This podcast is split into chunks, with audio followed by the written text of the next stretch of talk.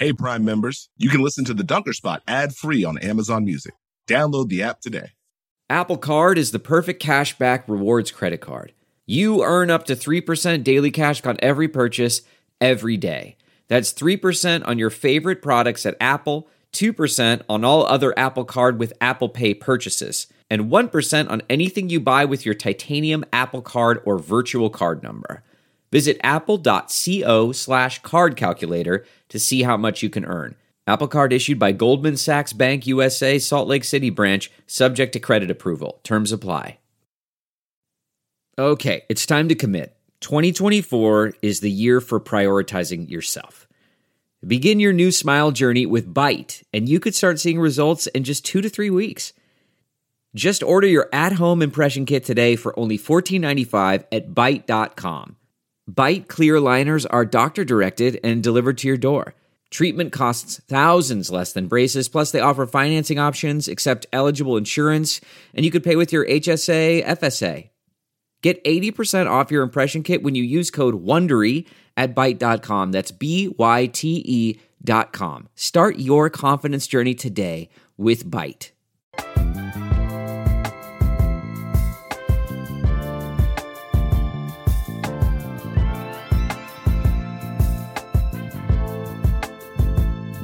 Hi, hello, and welcome to another episode of the Dunker Spot. We are part of the Basketball News Podcast Network. I am your host, Nekias Duncan, and joining me as always is my co-host, Steve Jones Jr. Steve, how are you doing, sir? Ah, feeling good, feeling great. Happy to be here, excited to be here. Thank you, Dunkers, for once again embracing your bounce. Uh, Dunker Nation, let's ride, et cetera, et cetera. Happy to be here with you, Nekias.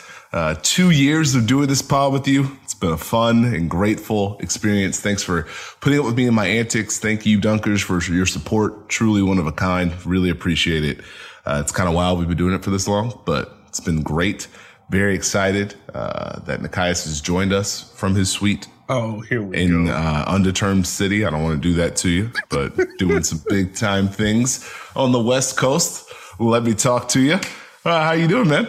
Well, I am doing okay. I was uh the, the heart was starting to warm with the intro, and then you got into the uh the non-existent sweet antics, and I was like, well, we are uh, back to square one. I feel you, but no. Um, Wednesday was the two year anniversary of the podcast. It's funny because as you said, like thanks, we you know we've been doing it for this long. I was like, you know, that could be in terms of like the two year thing or just the episodes in general considering how deep we dive with some of these. But no, it has been a surreal experience. We've gotten so much support over the last two years. The community has really grown, um, both just in terms of listenership. Now with what we're doing with the watch parties, we've gotten some wild opportunities from what we've done with the pod and the watch parties. And it, it's kind of wild to sit back like, wow, this is something that we have built by talking about a sport that we love and talking about a league or at this point leagues that we love uh, with the NBA and the W, which on that point, man, I'm this offseason is going to be something else. I'm excited to see what pops off in the next two or three weeks. But thank you to everyone for listening to Echo Steve's sentiments. We could not do what we do without y'all, at least not to this level. Really appreciate the support. And I am excited to keep this thing rolling and see what comes from there. Um, on the W front, though, we start with a report from Khristina Williams of Girls Talk Sports. Um, reported earlier in the W season last year that Allisha Gray was going to be safe during that trade deadline, but was likely to be moving onward um, from the Dallas Wings over the offseason. We got a report from Khristina last night, well, Wednesday night, that trade seems likely. Um, she will most likely be traded from the Dallas Wings. She listed the Connecticut Sun, who were just in the finals against the Aces, the Chicago Sky, the Washington Mystics, and the Atlanta Dream as four possible destinations. Steve, how I guess how where did you go with a report like this, or are you surprised at all that this still seems to be as firm as it is? No, I was surprised it reemerged because I remember I was like, wait, I thought I thought this happened last year. Yeah, and then I saw the tweet. I was like, yeah, that was during last season. So yeah. I, I, totally get it. Uh, the interesting part is probably the timing as everything starts to unlock slowly but surely. And it's intriguing to me where a talent like Allisha Gray could land. But it's also intriguing because it's like, well, what team, what are these teams going to be here shortly?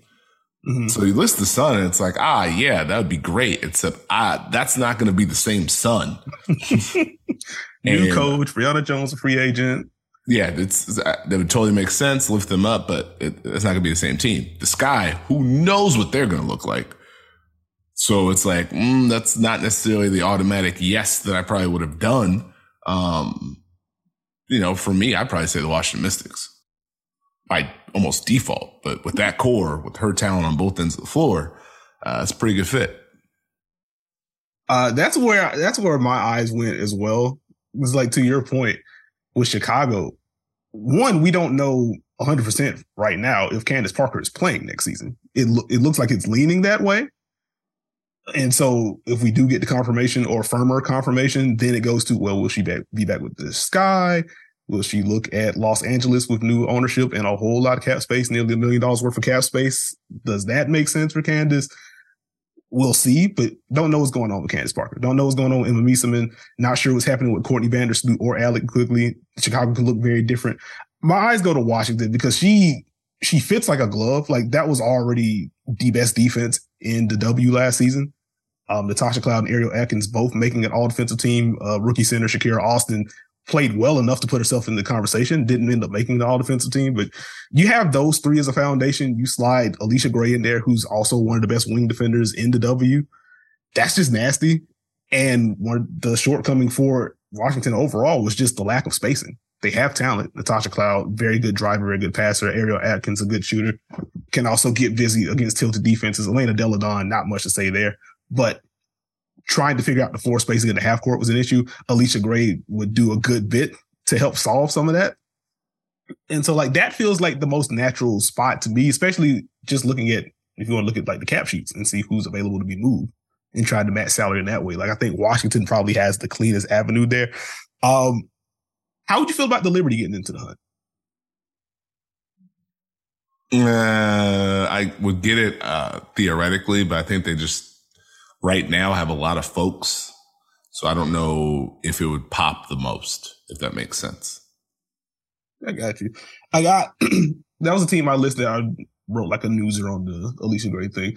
That was the team I was like, huh, I wonder if they get in because they could definitely use the perimeter defense. Like you felt the perimeter defense and what it was when Betnijah Laney was out and you saw how it picked up when she got back in. And so like, what does it look like with having Betnijah Laney and Allisha Gray, Allisha Gray on the wing with Sabrina, that intrigues me. But we also saw what Sabrina looked like when she had like another actual point guard alongside her and getting her off ball and what they kind of did for her usage and how that made the offense more dangerous. So trying to balance out how to make that work. I was just curious to see what your thoughts were there. But uh, we will. Okay. Hey, my my thoughts are in one spot and one spot only. Ah, I see. Get uh get Breanna Stewart to the Big Apple, huh? Yep. That's the one. Okay. Well, that is going to be the biggest domino if or when it falls. So we will keep an eye on that. Uh, last note on the W front. Uh, we heard it was going to happen. The WNBA, as of today, we're recording on a Thursday afternoon. They did officially announce that Las Vegas will be the host city for All Star Weekend. Uh, we will have the three point shootout and a skills competition on July the 14th, that Friday, and the All Star game in Vegas on the 15th, that Saturday. So that is sealed and delivered. I will reserve further comment until I see what the uh what the summer league schedule is. Oh, here you go. I think this is great. One, I, salute to Vegas, uh-huh. basketball city through and through. Two, they're announcing all of this much yeah. sooner than they that's did the, last yeah, that's, year. That's the big one. Yeah. So there's some planning going into this. Uh, I do think it'll be interesting what the integration with Summer League looks like. But if it's going to be at the tail end of the event, I was just looking at the dates from last year. They went from the 7th to the 17th. It's going to be towards that tail end. You've got the standalone nature. You've got Vegas. You can still get some tie in, uh, but you kind of make it in, in an event. Announcing a, a, a fan fest is a big move considering the noise from last year. Yeah, it has to be better than what it was in Chicago. Uh, and I think in Vegas, around the summer league time, you know you can get the things you need to support and elevate the event. You know you can get the spots you need. Moving the three point and the skills to Friday and then letting the game elevate on Saturday, I think that's a plus in a way, as opposed to just trying to cram it all in. So baby steps, baby steps, I, am with you. I'm with you. That's I. I, I read, I've talked about and wrote about my thoughts on just the general idea of moving it there and having the overlap with summer league. But again, if the if the planning is what it is and they have found that balance, then I I'm here for it. I'm going to be in Vegas either way, so not going to be a big shift for me. But in terms of maximizing it, I just hope that they were able to find that balance. That's the only thing I'm really concerned about, and that's why I'm kind of seeing like, okay, what what are the summer league dates this year? And how are we planning around that and how is that gonna work? I just want everything to be maximized on the W side. That's all. Um, to the NBA side, uh, Tyrese Halliburton, uh, sprained his left elbow, also suffered a left knee bruise, um, during the Pacers loss last night. He's going to be reevaluated in two weeks. Um, Dewayne Dedmon during Heat Thunder, which was a, uh, national television game for the Oklahoma City Thunder, uh, about time. Uh, we had a Thera Massage gun incident somehow where it landed on the court after a disagreement on the sideline between staff and Dedmon. I'm not sure what was said to warrant whatever all of that was. Uh, can't say I've seen that before. He, I thought he was a dead man walking for a second. God, uh, I didn't. It didn't look too good when the camera panned back to Spo after that happened. I was like, wait a minute. this man might want to shower a little quicker than it may appear. Yes, I'm being respectfully messy. Uh, oh did he not know the scouting report? Did he not see the the Spo like? With, yeah, yeah, let him coach. Like, like I saw them exchange words, and then more people were exchanging words. and Then this man left, and I think the the massage gun on the court was an accident. But yeah, if you are going to storm off the court and display your anger, and you're going to hit something, you need to look and see if there's anything on that. It's okay to just go with a really loud clap, or just like a clench your fists and yell, something like that. But if you're going to hit a chair, make sure nothing's in the chair. Make sure nothing's in there that could fly on the court. I didn't know what was happening. We watching yeah. that game. I was like, well, who threw who threw something? I was like, yeah, that doesn't look somebody... like something you would throw. and then they panned a Spo and they said it was a technical foul. And I was like, oh, oh, this man was upset. So yeah, yeah. Bless also, you, you can't get that mad if you're not producing. I'm just going to throw that out there. Just a life tip. One, yes. Two, yes. Three, you especially can't do that when you're like one of the eight players available in the game. So like, even if you haven't been compute, uh, competing or producing, like this is an opportunity. Like, well, shoot, I can, I can play through some mistakes tonight. Who else you going to go to?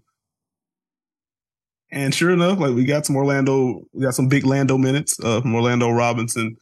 Uh, he ended up getting in foul trouble. He had to play a lot of Jamal Cain at the five in that game. Dewayne Dedmon had an opportunity if he had not smacked the chair, I guess. So, yeah, yeah. Keep keep an eye on those game minutes next, next game. Yeah, that's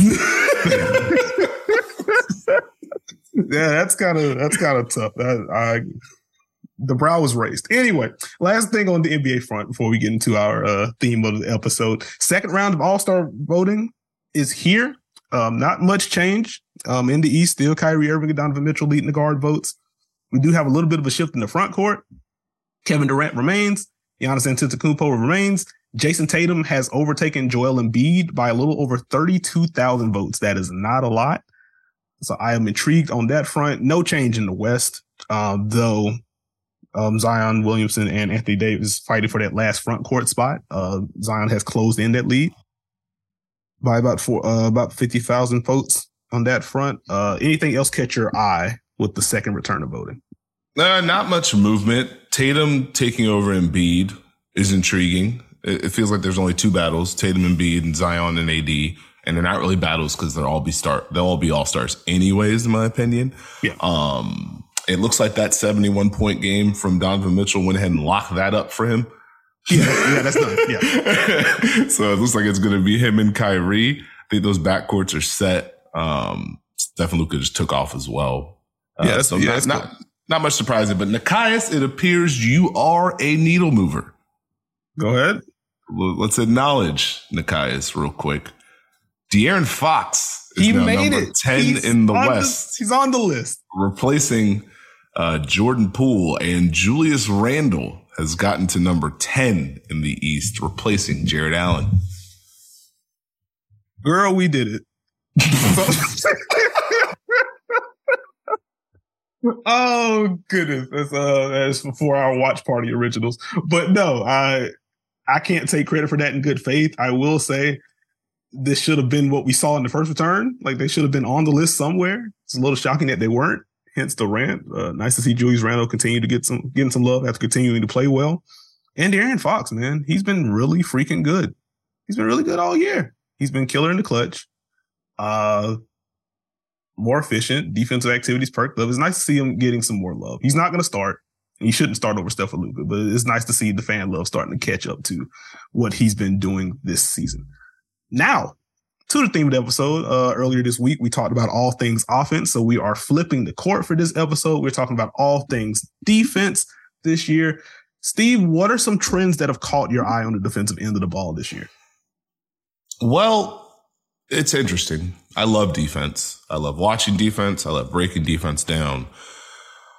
Uh, didn't fall down a rabbit hole this morning, but I was looking at some of the defensive rating statistics. I saw the Cavs, I believe, were number one at 109.2. That would have been eighth last year.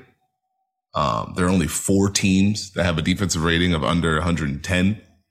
Uh, so there's 26 that are 110 or over. Last year was 21 defense is such a beautiful thing. Like there's nothing better than seeing effort from teams, what they want to try and take away, the impact they're trying to have. And we talked about on the last episode, we are seeing an offensive explosion. Um, I think it's probably easy to just say, hey, well, no one plays defense. I don't think that's true. I just think the evolution of offense and the way these offenses are playing right now is putting defenses in a tough spot. So like it used to be, you only had to worry about certain things against certain teams. Uh, movement, we could watch out for the Warriors. Watch out for post play here. Watch out for dribble attack here. Everyone is playing with pace and tempo. And that's putting pressure on teams to defend every single night. And we talked about it last episode. Offenses are not letting up. They are not letting you get set they are trying to attack you in different ways. So the things maybe you had built into your scouting report or your game plan, they're just making plays like dribble handoff. Yes, Gary Harris has taken one dribble and it's pulled up in your face. now what? That is a shot they want to take. that is not a shot that you force them to take.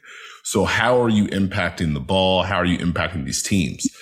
I think part of the part of the struggle with defenses and appreciating what these teams are trying to do or going through this year, they're having to sustain a higher level of defense night in and night out because mm-hmm. of the way these offenses are playing. Like I was just bouncing through clips this morning. I pulled up Detroit, Minnesota.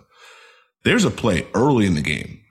Killian Hayes comes off the screen. Rudy Gobert is in a drop. It's an immediate skip pass to Jaden Ivey. Like before you can even think about it. That's how uh, ahead these offenses are. Ivey drives the closeout. So now Rudy goes from in a drop to help. Daniels has the sink. Austin Rivers has to take the kick to the corner. And now Anthony Edwards has to recover to the shooter. That's the Pistons doing that. That's the Pistons. Like more people are doing, you know, it's a copycat league. So you're seeing more fake handoffs. You're seeing more stop and pops, more teams driving and kicking. The versatility makes it tough. And so it's hard to really lock in on one thing to say, hey, we're going to take this away. So you're seeing more teams kind of trying to put their footprint on teams, trying to defend certain actions, trying to take certain things away, but understanding, hey, we're going to give more things up. Combine that with transition defense being well, not my eyes in a yeah. disarray. And you combine that with the amount of teams that are pushing in transition, and you find yourself in this position. Like it just feels so much harder for these defenses to set up and load up. And that that's where like I want to give defenses credit because you are seeing multiple efforts. You're seeing teams defend multiple actions. But these offenses continuing to play deep in the clock, continue to improve, continue to make them churn, you have to sustain those. And it just feels like there's less of an emphasis on sets, kind of like we talked about in the offense episode more random plays, more random actions, which is going to put a heavier emphasis not on your scheme, but your core principles. Can you contain the ball? Is your help set up? Can you help them recover? What are your closeouts like? And that's where I feel like defenses are getting some of that sweet chin music in a sense. Um, wow. So that's, it's like, my thing is always who's anticipating, who's dictating, who's reacting. You're having to live a lot more in the reaction zone than you probably would like as a defense these days. I mean, I, for me, if you're talking about trends that are causing this, I think, I think dribble penetration across the league and the closeouts from defenses have stood out for me. I feel like that opens up a lot league wide to where now it's a drive, help comes, they're playing out of it, you're in rotation. What did you give up? Um, and it's the little things like you'll see a strong defensive effort for the first five or six seconds. Uh, I think I was watching Orlando Portland. They had a really good switch. They had a really good stunt as the drive came. And then there was one more pass. They didn't switch. It was a drive and a layup. And it's like, well, that was really good. Until. Then, until, and that's kind of the thing that I keep standing out in my brain like, oh, it's there, but the better teams are the ones that can sustain it or take the lumps or reach a different level. The teams that struggle are the ones that can't necessarily get past that level, if that makes sense. So, you know, that's, that's kind of, it's kind of my deal right there. Oh, I got you. And just to add on to the, the transition and the pushing point, not just how willing teams are to push, the versatility in who's pushing. Like there are just more bigs that are willing to. It's not just catch, turn, outlet to guard. Let's go. I'm going to run the middle of the floor. Depending on who you're watching, Sabonis grab a board, he'll push it himself, and now your big is having to defend in space 60 feet from the basket. It's like, wait a minute. How do I, if I'm the one that took the shot or got bumped or whatever, how do I get up, try to get in front of this guy, turn my head, angle my way that I don't end up getting a foul drawn on me? Or can I get back in time to where my guy in the corner didn't have to sink in to account for me trying to catch up. Now it's a skill. Now that guy's driving. Now it's driving, kicking. Now we're going from there. It's it is insane how skilled the game is right now and the freedom that teams have. Like Charlotte, who right now has the worst offensive rating in basketball. A lot of that is just because LaMelo Ball's missed most of the season, but worst offensive rating in basketball. Like Mason Plumlee has brought the ball up after a miss. And it's just like if Mason Plumlee has the freedom to do that, no disrespect to Mason Plumlee, but like if he's doing it, then yeah, you're going to see Sabonis do it. You're going to see Bam Adebayo do it. You're going to see Joel Embiid do it.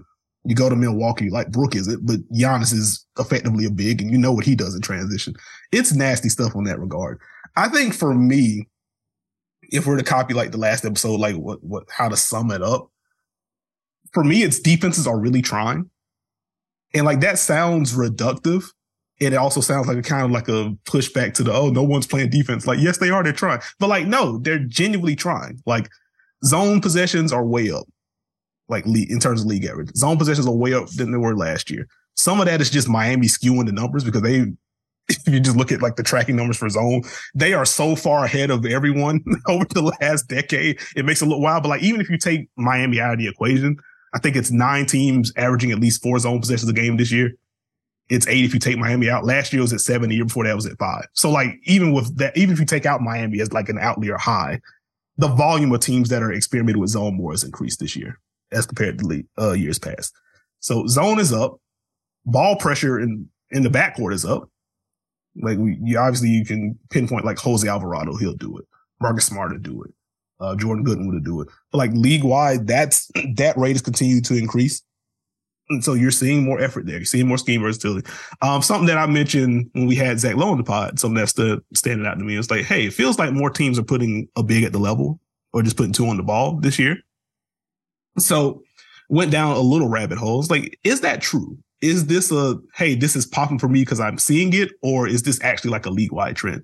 Um, fewer teams um are how to describe it. I guess fewer teams are doing that at high volume this year than last year. It was 14 teams um, that defended at least 20 pick and rolls per 100 possessions with a big at the level or higher. So that's just at the level and dropping back, at the level of containing, hedging, outright trapping, whatever.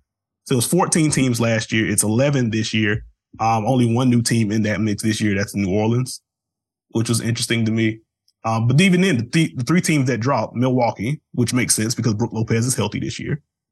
Um, Milwaukee, uh, I'm trying to get this right. Milwaukee was one, Dallas was one, and Indiana was one. And that makes sense. Dallas has dealt with injuries and they have new personnel. And with Indiana, Domantas Sabonis is in Sacramento, and we've seen their rate rise this year. So naturally, that kind of shift things in that regard. Um, and then beyond that, something that you pointed out, something that's really just popping for me, and kind of speaks to defenses are trying different things. Switch and double. Like more teams are doing that. and It is not just against a Luka Doncic, like we saw in last year's playoffs. We're seeing more stars get that treatment. It's like we just don't want to give up gaps early. If you're going to pinpoint a guy that you want to attack, we'll give you that guy, and then we're going to force things, force things out of your hands. We'll try to at least bleed the clock a little bit, and then try to recover from there. So that's kind of popping for me in terms of trends. But other than that, I step back. Like defense is doing just about whatever they can to try to get stops. They're toggling between schemes. They're pressuring the ball earlier and for further out. It just hasn't mattered statistically because offenses are so they're so good. And I don't think the rules help in that regard either. But I think that's ultimately where I land with like what I'm seeing with defense. No, they're so good. And again, because it's the copycat nature of the league, we've seen these defenses that you're trying. so yeah. you're you it's good that you are also trying it, but it's not like it's a new thing that we have not seen. And you're not as good as this thing, so we can exploit it a little quicker. I think yeah. that's where the hat tip goes to the offense. But back to your trying things point, yeah. Like you're seeing more teams scram people out of mismatches, pre switch before a pick and roll. You're seeing more teams turn a drop into a late switch. Like we're seeing teams mix in unders and overs, whether it's handoffs or pick and roll. You're seeing teams try and keep a side pick and roll on the side, or they might switch it. Like you're, you're seeing teams trying to adjust on the fly in the regular season, which could just be a reaction to how good offenses are. Could be a shot at the base defense. Who knows? But you're, you're at least seeing the attempts. And that's where it's like, that's where I got intrigued. I'm like, well, yeah, it's it's it's doing this, but also the effort's there. There, man, it's it's so tough, and I'm with you. Like I'm someone that I've really grown a love for like trying to break down defenses. Like, okay, how did this team score? Like, what went wrong here? And I've seen in my film, like a lot of it has just been it's been a lot less of what on earth is this guy doing and more so, man, this is really good design. Wow, this is a really good screen to pry this guy open. Wow, that was a really instinctive cut. Wow, that pass was earlier than expected and that kicked off the chain. It's just like, it's becoming less about this defense is doing something wrong and more so that this offense is doing more things right or just doing it right earlier. And now you're in even more of a bind. The margin for error is just shrinking on defense. I think is where I ultimately land. Um, on the flip side of the equation, what are some things that are annoying you with defenses this year? Do we have enough time? this is the Dunker spot. We always have enough time. oh, uh, bad trans- bad transition defense. Like just communicate, please. Like just someone take the ball, someone that would help. Shooter, yeah. like it's it's crazy. Over helping, please stop. We're back. please back. Stop. Please stop. Please stop. Please stop. Please stop sliding next to your teammate who is containing the drive. You are opening up a play. Please recognize who you're helping off of. Like, yes, the scheme may dictate that you should be in this position, but you probably should have been there earlier. And now you're trying to get there late. And look, Damian Lillard's open. So good, good job there. Uh, if one person drives, not all, like all five of you are not required or needed for help at that point at the same time. So is that the uh the the Grayson Allen uh, go ahead shot against Toronto after they nearly blew a lead in like five minutes? Uh, yeah, it's also yeah. it's also the the Zion Williamson picture where he's dunking and every Toronto Raptor defender is just looking at him. there, there's one ball and there just like most times there's only one light bulb. There's only so many of you needed for this exercise. uh ball watching like it happens. It's a, it's a human tendency. I get it. But if you are big and Brook Lopez is spaced from three, he's likely spaced there for a reason. Don't just stare at the ball for 15 seconds and now be surprised when, oh, the ball has gone to Brook Lopez because he looks open. Oh, he shot it. Like that, you have a responsibility. Don't, don't just ignore it.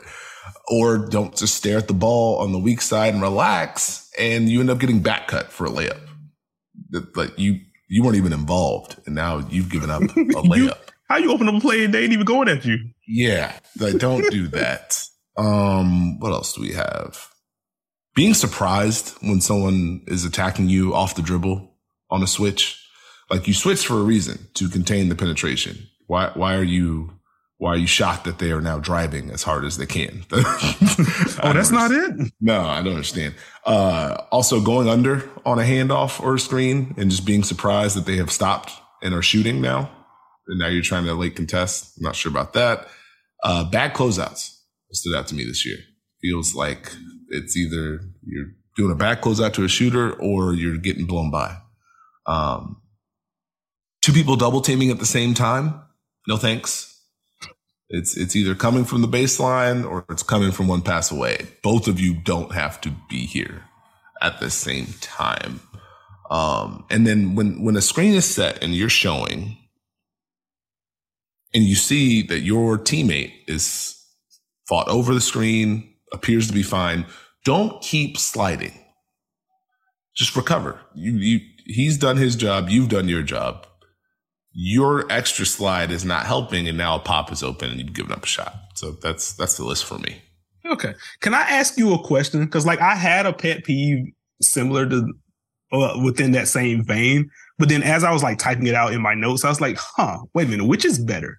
So when you have a situation where a big is playing at the level or coming out the hedge or whatever, you want to cut off the drive. You don't want to give up the drive. Would you like what's worse in your eyes? Being in that coverage and someone being able to turn the corner or having the guard split that and get downhill immediately. Turn the like, corner. Turn the corners. work. Okay. Uh, okay. Cause that's, that's how I felt initially. I was like, split is the, the, split stinks, but the split is also skilled. So you got to tip the cap there and be like, Hey, good job. We'll tighten that up. If your job is to be up so that we can contain the drive and you do not contain the drive, there's no one behind you. You are the tall person.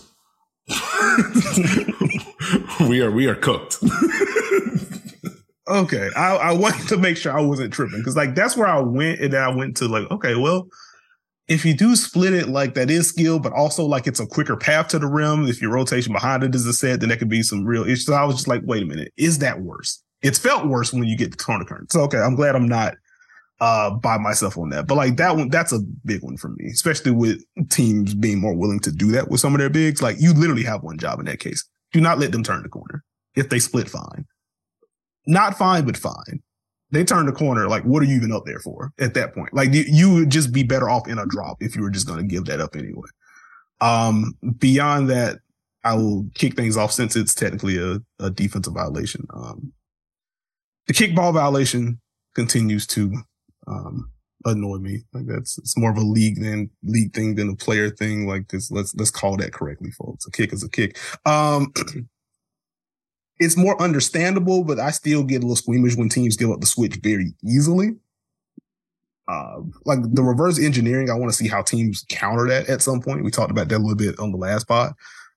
But like, if you know that this is the metric that they're trying to get to, if you're not switching and doubling, like I don't get like fight, just just fight for it. Like that just irks me. Um, this may be like 2K brain seeping in, but now I'm starting to see a little bit in the league if you're under 10 seconds in the shot clock, really if you're under 14, but if you're under 10, like please don't get any silly reach ins or any like don't do that and reset the clock and now you got to defend all over again. Like finish the possession. And on that note, bad box outs or people just staring at the ball instead of finding a body to box out. I, I really do feel like being old and musty. Oh God. Um, find. A I've I've done my job. Oh my, that's so uh, so many offensive rebounds. If buddy, if you box out and then dude just jumps over you, or you get muscled out of the way because he's stronger than you, like that stinks. You may get a couple of LOLs on the timeline, but like you were in your position and it just didn't work. The amount of shots up, head just staring up at the back of the rim, someone just skirts right under you or right in front of you and gets a board. Like, what are you, what are you there for? You're an NBA player box now. Um, and I think the last one on my list, because you hit a lot of mine, I would just say if you're going to be in a deep drop, like at least have your arms up at least have a general stance about you or a general level of activity about you. I, I don't like the the deeper drops already bother me because what can be given up. If you're also just kind of standing flat footed, like I just aesthetically that kind of kills me. It's like the I guess going back a year, year and a half, it's like the early Moses Brown film where I'm just like, brother, you are large and lengthy. Like, what are we, what are we doing here? just just be active on defense if you're if you're in a drop. Be ready to stun at the ball handler. Be ready to get back out to the lob. Don't just stand there and let people dictate what they're trying to do to you defensively. We can now move on, unless you have any other peeves that uh that you may have forgotten about. Is that we're good? No, we're good. Do you ever wonder where all your money went? Like every single time you look at your bank account? Honestly, it's probably all those subscriptions. I felt that way too until I got Rocket Money. Rocket Money helped me see all the subscriptions I'm paying for, and it was eye opening. Between streaming services, fitness apps, delivery services, it all adds up so quickly. Rocket Money is a personal finance app that finds and cancels your unwanted subscriptions, monitors your spending, and helps lower your bills. Rocket Money has over 5 million users and has helped save its members an average of $720 a year with over 500 million in canceled subscriptions. Stop wasting money on things you don't use. Cancel your unwanted subscriptions by going to rocketmoney.com slash Wondery. That's rocketmoney.com slash Wondery. rocketmoney.com slash Wondery. When you choose Organic Valley, not only will you be enjoying great tasting dairy, you'll help to save over 1,600 small organic family farms who are protecting over 400,000 acres of organic farmland and all the plants and animals that call it home. This is dairy you can feel good about. It's great tasting, high quality organic dairy, ethically sourced from small organic family farms. To find Organic Valley Dairy near you, visit ov.coop. That's ov.coop. Let's move into some teams that have impressed us in the first half of the year defensively. Steve, who is on your list? The Milwaukee Bucks. Ah, They have impressed me uh, for a couple different reasons. So last year, uh, it felt like the secret sauce to their defense was the activity from their guards. This year, it's that with the production of Brook Lopez and what he's brought to the table and the commitment they've had to what they want to do defensively. Like Brook Lopez has been insane this year.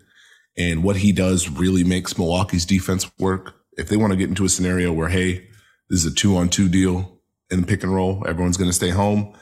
The guards have to work, but Brook has to be money. And it is one thing to be in a drop and contain penetration and say, Hey, we're giving you the pull up or the floater, have a blast. It is another when your big is is locked in at the rim and in the paint as Brook Lopez has been this year. And that adds such a huge element to what they want teams to do. Like his timing has been insane this season. I wish I had a stat. I wish I had a number. My eyes are just telling me every single time that he's supposed to come up and contest at the rim and protect that basket deep, he's there. Whether it's a contest or a block, he's doing it without fouling. And that mm-hmm. makes everything work. And you're seeing teams start to think twice about it. You know, we saw in the Toronto Milwaukee game that space was open. They didn't want to take that shot. We saw in the New York Milwaukee game, Jalen Brunson was thinking, okay, how do I dribble really fast, but also stop before I get too deep against Brook? And that's important. If you're making things deep twice and you combine that with the consistency of the effort from their guards and their wings navigating screens, like whether it's Jrue, Jevon, Pat, Beauchamp, like West, pick a name. They're pressuring that ball and they know it's on them to navigate. They got to fight and get over and then get back in front of the ball handler. They got to pressure and get to the screen, slide under at the last second, whatever they have to do to get everyone else not involved. They're doing it. And that work that they do allows not just everyone else to stay at home and avoid rotation, but it, it keeps Brook in his spot. And now instead of the drop just really being a safety net where we're trying to funnel to it, it's no, this is the last resort. You've had to deal with that. You beat it. Now I'm here. It's the it's final like boss. In, yeah, it's a boss in the video game. and yes, that for the most part, that allows their defense to stay at home and do the whole three point thing that everyone likes to still talk about, which don't get me started. Um, the, uh, but, the Bucks in, are, are 10th in, uh, three point rate allowed this year. Yeah, being yeah. in the bottom, you, you know, just wanted to Yeah, throw that there. Thanks. But yeah, the big thing is again, the consistency with doing that though. Like even if you are hurting them with pull ups or jumpers or floaters, Brook might come up a little bit higher. He might contest one or two of them, but their thinking rarely shifts. And that's been huge for me. And that's where Milwaukee is able to get into that dictating zone when it's humming. These are the shots you're going to get. We're going to see how many of these you're going to make, and we're going to see how many times you're going to want to make them, want to try them. Mm-hmm. Because it's one thing to have early success, but if that's not really what you want to do offensively in the regular season, you can get away from that. And now you're in a dogfight. Um, everyone wants pace. Everyone wants tempo. Um, so yeah. There we go. A nice shout out to Milwaukee. I will add just to the Brook point. Uh, I want to look this up very quickly as you brought up the I, don't have a stat for it. Won't completely uh, answer it for you, but uh, Brook is leading the NBA in contested two point shots at 15.1. Second place is Zubac at 9.7. Like no one's even in the same stratosphere. Uh, Brook is no longer leading the league in blocks per game. That goes to Jaren Jackson Jr. right now, but he is averaging more blocks and fouls. Uh, that is something that him, that only him and Jaren very brief, barely are doing. Um, among the players that are averaging at least two blocks per game. So it kind of speaks to one, the discipline that Brook has to be able to contest that many shots without fouling. And just to contest that many shots is insane and kind of speaks to what Milwaukee's doing up top. So just wanted to bounce off of you there. Milwaukee's been fun. Uh, who else did you have on your list, good sir? Uh, speaking of Jaren Jackson Jr., the Memphis Grizzlies. Ah, there we go. Uh, and it's the team defense for me. It's the concepts that they're trying to work with. It's the activity that they play with. Now, Jaren Jackson Jr. has made a huge difference in that with his ability to protect the rim, with his ability to cover up some mistakes, his ability to defend multiple positions. Um, that's allowing Memphis to ramp that activity back up. That's allowing them to pressure the ball a little bit more. That's allowing them to be a little bit more active on handoffs. That's allowing them to, if there's a drive middle, we're going to hold a little bit longer on this stunt from the wing and just try and bother you, try and take away passing lanes, try and force some things, um, get you ramped up. You're seeing more rotations from them as the season has gone on. Um, when they're locked in, they're showing those bodies early. They're getting into you. They're physical. Um, they're chasing screens, handoffs. It's been fun to see that. So you combine what Jaren Jackson Jr. does with what Desmond Bane and Dillon Brooks have done defensively as far as being able to be active a rejuvenated Steven Adams helps uh, to where he's able to give you those late switches, where he's able to contain. You're seeing him fly around as well. I just like what they're attempting to do and the consistency with what they're doing it. You know, as far as this is our scheme, this is how we're going to defend. It's not going to break us if we give up points. Not enough has been like one. Jaren's insane beyond that, Dillon Brooks has been really, really, really good defensively this year. And it's easy to get caught up in the antics with Dillon Brooks. He will give you plenty.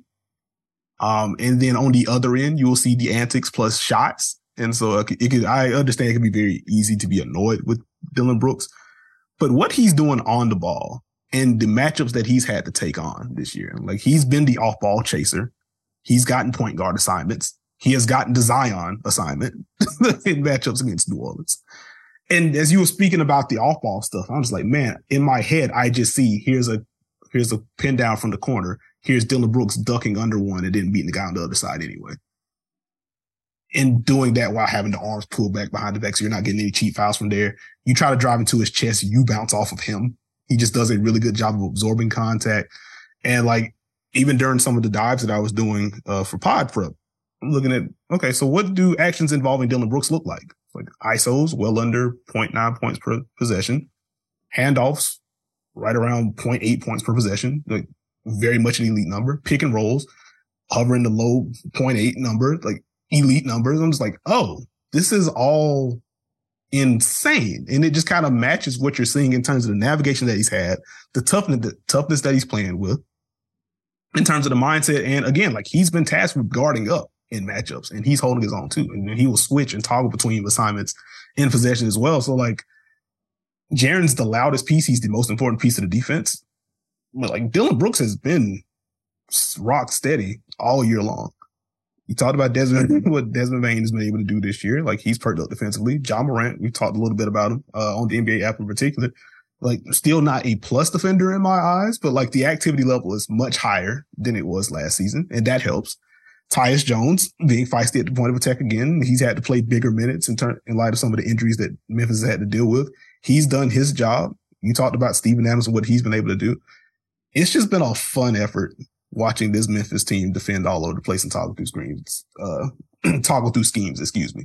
So that's a good call on your part. Uh, did you have anyone else aside from Memphis? Oh, the Boston Celtics. Okay. And with them, it's the defensive versatility for me. I'm sure there are people who are maybe disappointed by the Celtics defense so far this year, but they just bring so much to the table that it's hard for me to ignore. Having multiple lineups, having multiple coverages, having size, having length, having activity, the ability to throw those lineups out there where teams are just not sure where do we attack? Who's the person that we attack? Who do we put in action? And then you throw on top of that, they just have the ability defensively to just kind of mess things around and just not cooperate with what you want to do offensively. Like, hey, cool. Marcus Smart, we're going to put you on the big to start this possession. So now anything they do with him is going to be a switch. And hey, if we get a bad matchup, like maybe Derrick White on someone, Al Horford can just kick him out. And now you've done all this action, and we ended up right with the matchups that we actually wanted. Just not checkers. Yeah, they can put a Williams or a Horford in weak side help positions as a strength, not as a hey, you go hide. No, we want you to be able to be close to the rim, be able to give us that help we talk about defenses trying things. Boston can try and do a lot of those things. They can switch. They can switch and double. They can mess around and double on the move. They can drop. They can be at the level. They can jumpy jump. Yeah. I can't believe you didn't have that in the pet peeves list. no, that's amazing. Not worth it. Okay. I'm trying to have a good pod here. Um, you could think they're in a drop, but because of their personnel, that turns into a late switch. So you thought you had pick and roll. You thought you had pick and pop. No, you didn't we saw in the Boston Dallas game, they just took Christian Wood right out of it. Like, hey man, anything you do, you think you're gonna pop? Nope. you think you're rolling? Cool. Here's Mark. Here's Marcus Smart. Go ahead and throw it in the post. We're just gonna stay at home. Good luck. Uh, and then they have some of that good base. Now, the, the, the base again, to my overall point, that's where they get in trouble when teams are able to drive, rotations aren't as crisp. Uh, but when they're able to get that help and recover going, it's really tough to score them. So I guess I'm excited for all they bring to the table and ready to see what it looks like in a playoff setting. I got you. I was in a weird place as we were like prepping for this. Like if I wanted to have Boston, so my brow raised when I checked back into the Google Doc and saw you had put Boston in. I was like, all right, cool. They were just in this weird middle ground for me, where it's like, okay, I know what they are, and I know what they're going to be at full strength. Like Robert Williams is just coming back. I don't really care about the church about whether he should start or not fine. Like it looks like he's back in the starting lineup anyway. So there you go. So like I knew what they were going to be. And so like the early season, they're like 20th or whatever. And it's like, okay, this isn't great, but like I trust that it's going to be there. And now I think they are up to, I think seventh in defensive rating uh, before the Slater games start. And so, yeah, they're seventh in defensive rating heading into uh, Thursday night Slater game. So it's like, okay, seven still isn't the high end of what they can do, I also know that the low end that, we saw earlier in the season just wasn't sustainable. So I was just kind of like, eh, I'm just going to put Boston to the side. So I'm glad you gave them some love. Defensive versatility is a good point from you. Uh, just a brief Boston question for you. Like, how have you felt about uh, Al Horford this year versus last season? Just in terms of overall impact. I think he's still been very good. It's not quite the demon time level that we've seen. I don't think he's been asked to do as much as he was during last year's regular season when they made that push defensively. But it, it has not gone to, well, Al's a problem or anything like that. He, he can still switch if he needs to. Uh, he can still help. He's got that versatility. So I've enjoyed what he's done. And again, I, uh, and maybe it might be my eyes, but I think there's a higher level for all the Celtics involved defensively. So I think we may be seeing more from Al uh, down the stretch. Okay, that makes sense. Like I, I, felt good about him too. I just wanted to get your thoughts on uh, Big Al and what he's been doing in Boston. It would appear that it is my turn. I'm going to start with what feels like the quietest top defense in the league we've had in a while. Like Boston deserves their flowers. Milwaukee has deserved their flowers, especially when they've been healthy. Memphis has been insane, especially since Jaren Jackson Jr. has been back. Cleveland's just kind of been a metronome. Like it's just been Jarrett Allen being one of the best interior defenders in basketball. It's Evan Mobley continuing to rock out in space and getting better as an interior defender. It's perked up defensive energy from Donovan Mitchell. We've talked about that before. Were you just waiting on that note to come? We got that. But like even with some of the wings that they've been able to cycle, that they've had to cycle through this year, and like I do think there's going to be a move made at some point before the deadline to get something, uh, get someone that can kind of balance out their lines a little bit better. But like the effort's been there from anyone that's filled that three spot. When Dean Wade was there, he was solid and he was hurt. Talked a little bit about this earlier in the season, but Caris LeVert, he's been fighting on defense, still isn't great at it, but the energy level has been there. Isaac Okoro's been pretty darn good defensively, especially as of late. We know what the end, what, what the problems are on the other end of the floor, but just looking at defense, he's been good. When Lamar Stevens has had to step in, like he's also done a solid job. It's just been a really good collective effort. And what they have in the front court is just not normal. When you have two bigs like Evan Mobley and Jarrett Allen that can take up as much space as they do, that can slide as well as they can in space. And this is a Cleveland team that can toggle between schemes if they want to. Like we talked about this more so last year than this year, but they can have Evan Mobley at the top of the zone if they want to. They can have Evan Mobley in a drop if they want to. They can have him up to the level and then drop back. You can go late switch with Evan Mobley. And even if you try to pick on a matchup, well, hey, there's Jarrett Allen on the back end. If you try to run Spain against them, okay, cool. You might get this big caught up and now you got to deal with this other one at the rim. And it's just, it just feels like a puzzle trying to score against Cleveland in the half court. And so I've really appreciated what they've brought to the table this year. Um, the Pelicans, I had question marks about their overall defense heading into the year, especially as they got healthier. Like what was Zion, what was Zion JV front court look like? What's going to look like up top? And what it's been is JV looking pretty good with what he's been asked to do defensively, whether he's at the level or in the drop.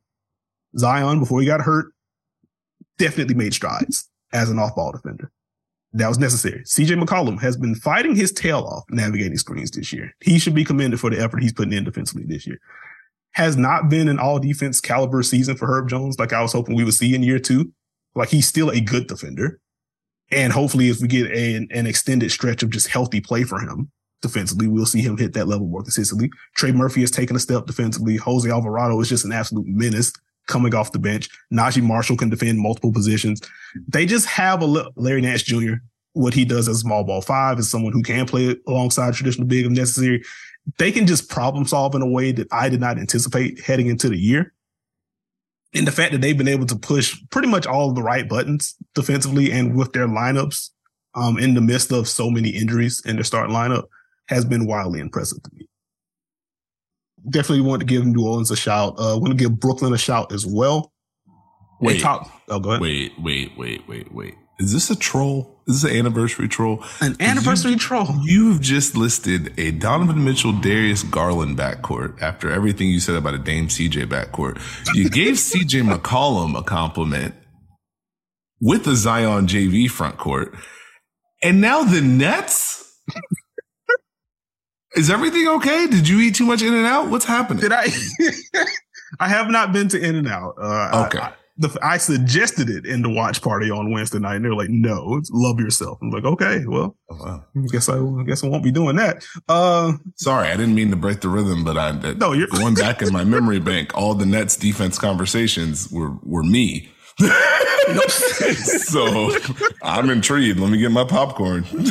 Oh, I guess part of me having those priors is why I've been as impressed as I was, because like you know how I feel about smaller backcourts in general. And I will say, like on the Dame CJ front, like I probably would have given them a little bit more leeway. One, if we got this CJ compared to the one that we got in Portland, and two, like if the front court was not Nurk and it you, you, have Jarrett Allen back there instead of Nurk, like that gives you a little bit more of a margin for error. So I will give Cleveland uh, props on that front. But no, New Orleans has really been working this year. I think they deserve the love. And with Brooklyn, what they've got, like just sizing up in general, has really helped their defense. They're still a team that switches quite a bit, but now it's not a bunch of small guards. Now it's Royce O'Neale. Now it's Joe Harris as he's gotten healthier. Now it's Ben Simmons into the fold. TJ Warren, another big body, Yuta Watanabe, another big body, and then what they're doing up front with Kevin Durant and Nick Claxton. It's hard to overstate how insane Kevin Durant's season has been. Just just on the offensive side of the ball, like it's been ridiculous. But when he has that kind of offensive workload and he still challenges as many shots as he does defensively, he's been tasked with being their weak side rim protector. He's been asked with switching out and funneling guys and making life difficult. And Kevin Durant's been able to do that as well. And then Nick Claxton, continue to get stronger and doing a better job of dealing with more size. Uh, still not like he, I, no one can guard Joel Embiid one on one, but like he doesn't have the strength for that still. But doing a better job of fighting through contact on the defensive end, which I think has been huge for him. Contesting, been disciplined. The switching is really impactful. Like you really, you really can't shake that dude in space. Like he's one of the best switch defenders in basketball. And so when you have a tandem like that, and when you have more size on the wings, it allows you to flatten out more option, um, more offensive sets. Brooklyn has just been a lot more solid. And the big surprise for me is just relative to what I expected heading into the year, like the rebounding has been better than I thought it would be. And so not only can they kind of flatten out offenses, they can also end possessions better than they could last season. And because they're able to end possessions with this level of versatility on the floor, it kind of transforms their, their also kickstarts their transition offense as well. Again, that's more offensive thought than anything, but I've been impressed with what Brooklyn's been able to do. OKC, right outside of the top 10 defensive rating without a true rim protector. Ah, we're back on, we're back We- on track. Come on. no, man, they deserve their love. Like I was really excited to see what Chet would do and what the Thunder defense would look like with a rim protector like Chet or just an interior presence like Chet Holmgren that they can funnel things in. They haven't had them and it hasn't really mattered. 11th in defensive rating this year, but they're sixth in half court defense. Lu Dort doing work on the ball, off the ball. We don't really want to talk about it. Like it's fine, but not what you expect for a guy with his reputation. But no, he's done the thing. Uh, we talked about Donovan Mitchell perking up his defensive intensity this year. Shai Gilgeous-Alexander has certainly done that. Josh Giddey, not a plus defender overall, at least not yet, but like he's gotten stronger. He's done a better job of containing. And then their role guys really fight. Um, I'll, I'll always sing the praises of what Kenrich Williams does. Aaron Wiggins also solid when he gets minutes. Eugene Omoruyi. I want to make sure I get that right, but he in spot minutes in spot starts has been tasked with defending multiple positions. He's played some five. He's defended some wings. They they're just so sound in what they do, and they do such a good job of shrinking the floor. And you talked about the point about teams, I guess, league wide doing a poor job of closing out. OKC hasn't really had that issue compared to the rest of the league. And I think just that general discipline and the athleticism the way they swarm, it allows them to kind of punch above their weight defensively. And so they already have these kind of principles there, if they get Chet in the room next season, if they trade for a big, I don't know, like they're not that far out to play in right now. We'll see if they actually want to push versus going the other way. We'll see. We're in January right now. But like if they do make a move for a big, I'm excited to see what that looks like for them. Because this is at least the, at the very least the second year in a row where we're seeing like, okay, this team fights defensively. They have a system that they seem pretty keyed in on. And they are ranking higher than you would anticipate. So I want to give the Thunder love. And last, I didn't have this in the Google Doc, so excuse me, but like Philadelphia just quietly a top five defense this year. Like I had my concerns about the consistency level of Joel Embiid earlier in the year. I haven't really had that since he's been back. He has been an absolute menace on the interior. And then up top, like what they've gotten from De'Anthony Melton this year, like I'll I'll always sing his praises, but no, he's been insane at the point of attack this year. What he's been able to do. Tobias Harris still continuing to fight defensively. Danuel House been fine as an addition. Uh, we're not going to talk about the other end because that's not what this pod is for. But like defensively, he's doing his job. Like it's it's really been a nice collective effort. Uh, Matisse Thybulle finding himself back in the rotation and still flying around defensively as well. Philly's Philly's doing the thing defensively. And so we again we'll see like what the overall defensive rate looks like as you know Tyrese Maxey back in the fold now, James Harden there. So we'll see if, how that affects the numbers per se. But overall, like Philly's kind of been a metronome on defense this year. I think they deserve their props as well. Um, as we go to the other end of the table, teams that make us think, teams that are kind of disappointing in a way. I start with Golden State. If you would have told me entering the year that we would hit the midway point of the season and they would be a bottom 10 defense in the NBA, I probably would have laughed at you or I would have asked, okay, who all's been hurt? And to that point, like missing Steph does hurt. Missing Andrew Wiggins certainly hurts in terms of the wing room. But like, it's hard to get the early part of the season out of my head with them. It was just like a month of what's happening in terms of containment. They could not stop drives, period. And because they couldn't stop drives, they fouled a lot. And because they fouled a lot, they gave up a lot of efficient offense. And so it was stunning to watch. And like Draymond Green is like the centerpiece of their defense. Like he wasn't bad, but he wasn't Draymond. And so because things were so bad up front and he wasn't completely locked in, it was just a snowball effect of what the heck are the Warriors doing on defense.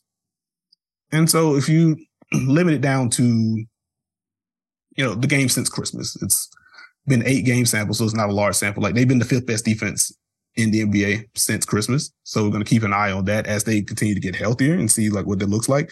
Really want to see what the defense looks like on the road because the road in general has been an issue for Golden State, but I just expected more from them. I expected the containment to be better. I expected the rotation to be better. I expected more steps to be taken from the young guys. And it really feels like in terms of the defensive end of the ball, it feels like it's just been Jonathan Kuminga that's kind of giving them positive stuff. Like Moses Moody feels like if it's not a full blown step back, at the very least, it's kind of stagnated from what it was last year.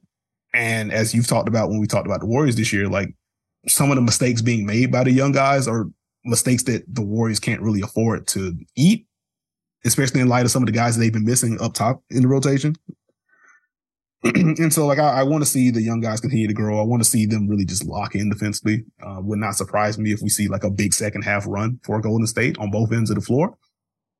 But through 41 or 42 games, whatever it is, like Golden State wasn't where I thought they were going to be this year.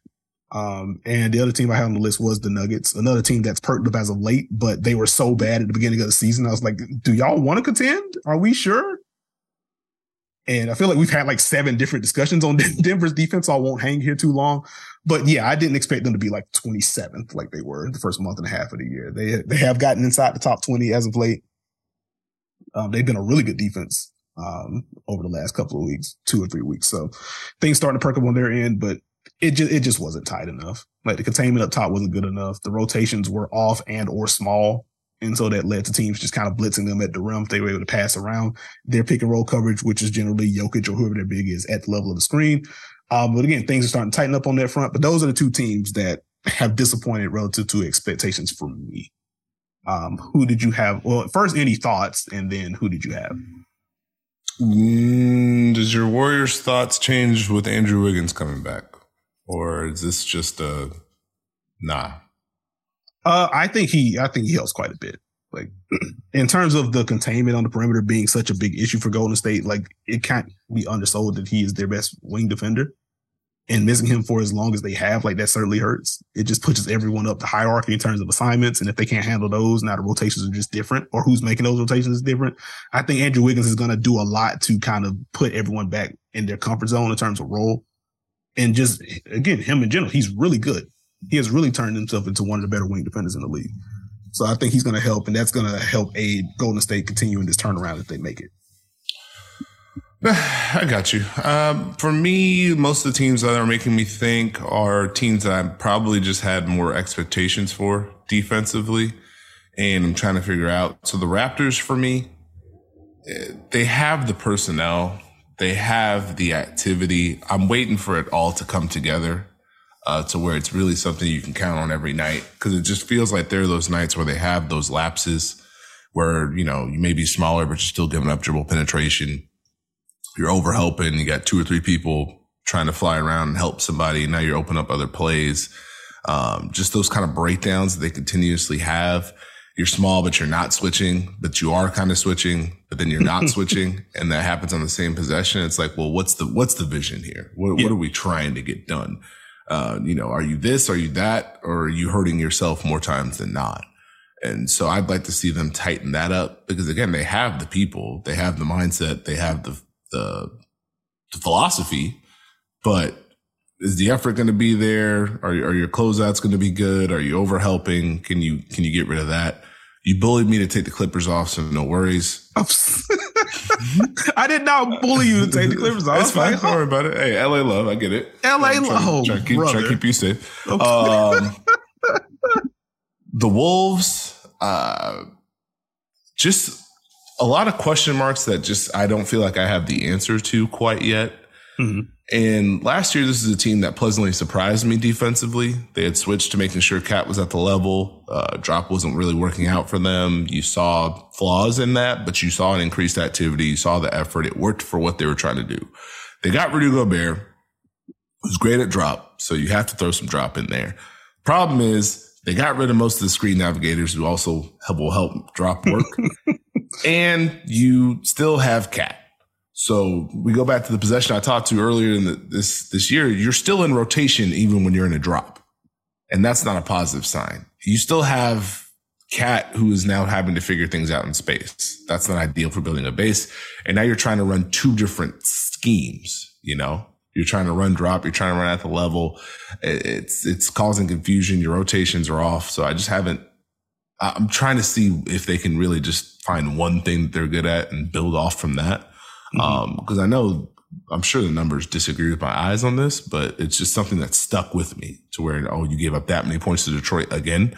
Um, and then Dallas for me, I really liked what they had built defensively last year. Uh, I feel like the effort has been inconsistent. I feel like they're at their best when they're active. The problem is I, the scheme versatility feels different for me this year. And it started with JaVale McGee like I've never loved them in a drop just because of what it opens up. And you had to play drop there. With Christian Wood, you're trying to find a scheme. It's kind of drop. It's kind of at the level. It's kind of switch. You're not sure which one it is depending on the night. Uh, the rotations haven't felt the same unless they have something they're trying to take away. Then they look great.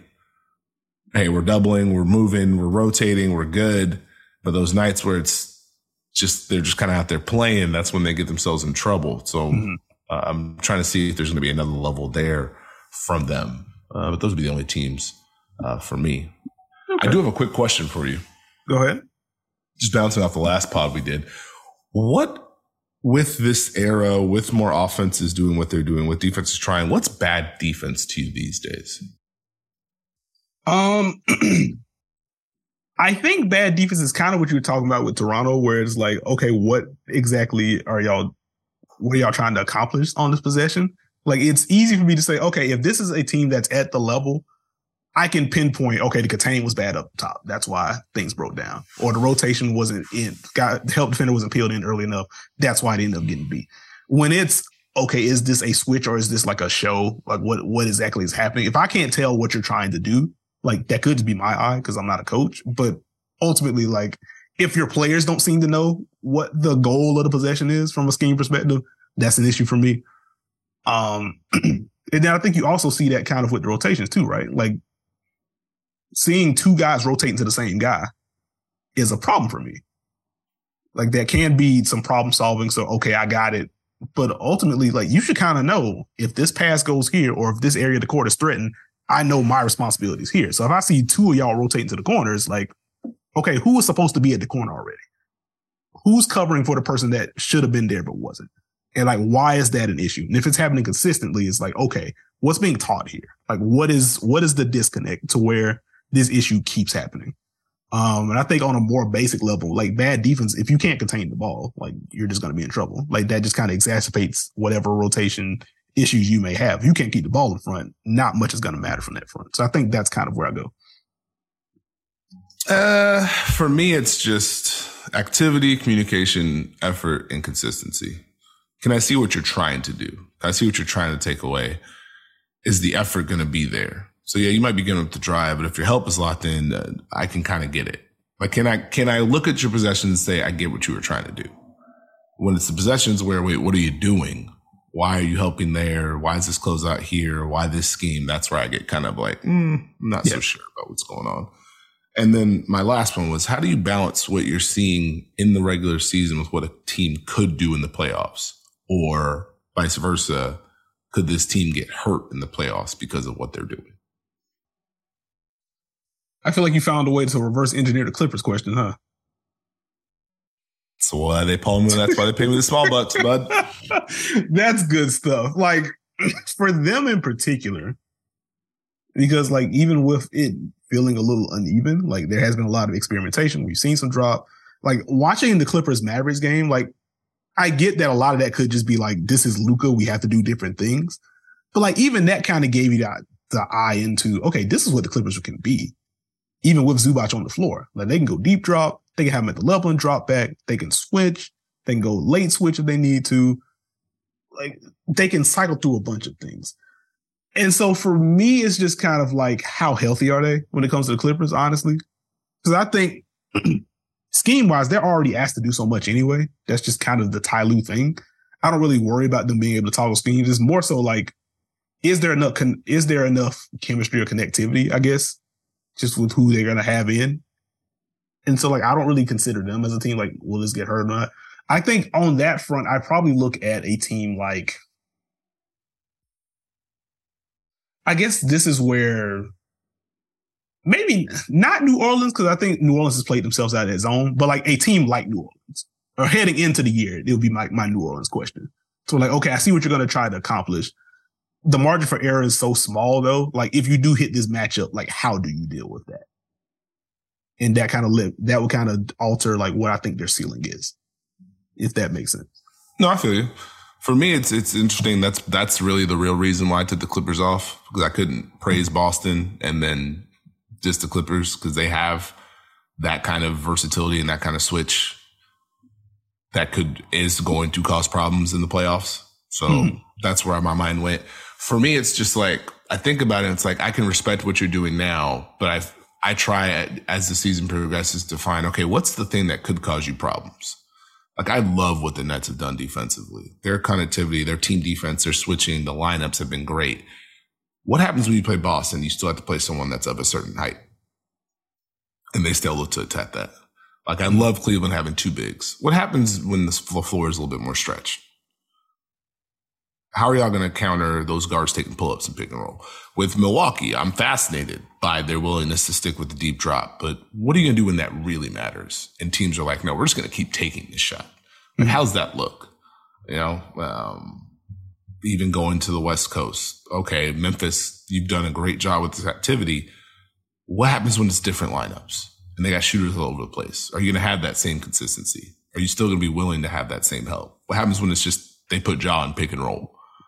You know, those kind of things are where I'm just like, do you have a higher ceiling? Do you have more versatility in your back pocket? Can you cover up these flaws? Can you survive what teams you're going to try and attack? that's where it gets interesting to me as we turn the corner towards the All Star break. Oh no, that's good stuff. That's understandable. Like, I think this what makes it fun though, because I feel like it, more than any year, especially with how the league is kind of spread out, and we talked about a lot of the offense part. Like, the playoffs are always a matchup game, but where the league is now, it's definitely going to be a matchup game now, where we're going to see so many things defensively being picked at, depending on who matches up with who that that's going to be the fun of it for me, and I am excited to see where that goes and just how teams close out the second half of the year. It's going to be good stuff to watch. Whether you hydrate to live or live to hydrate, Liquid IV quenches your thirst faster than water alone. With three times the electrolytes of the leading sports drink, plus eight vitamins and nutrients for everyday wellness, all in a single sugar free stick. Liquid IV is perfect for daily use before a workout, when you feel run down after a long night out, or on long flights. Basically, anytime you need a pick me up, however you hydrate. Grab your Liquid IV Hydration Multiplier sugar free in bulk nationwide at Costco, or get 20% off your first order when you go to liquidiv.com and use code WONDERY at checkout. That's 20% off your first order when you shop Better Hydration today using promo code WONDERY at liquidiv.com. Professional welder Shayna Ford used VR training developed by ForgeFX to hone her skills as a welder. The more time that you spend practicing it, that's what separates a good welder from a great welder. VR training can help students like Shayna repeatedly practice specific skills. Virtual reality definitely helps because the more muscle memory that you have, the smoother your weld is. Explore more stories like Shayna's at meta.com slash metaverse impact.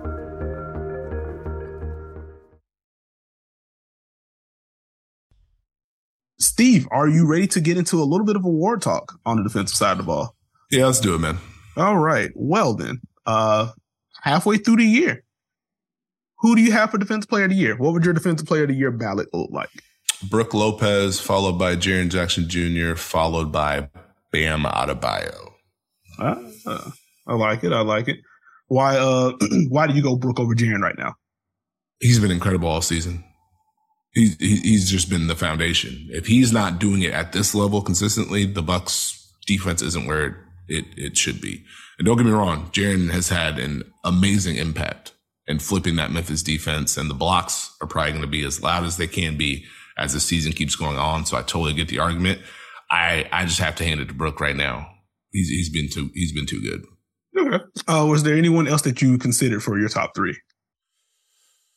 Well, I mean, OG Anunoby, Marcus Smart, Jrue, Mikal Bridges, Embiid, Giannis.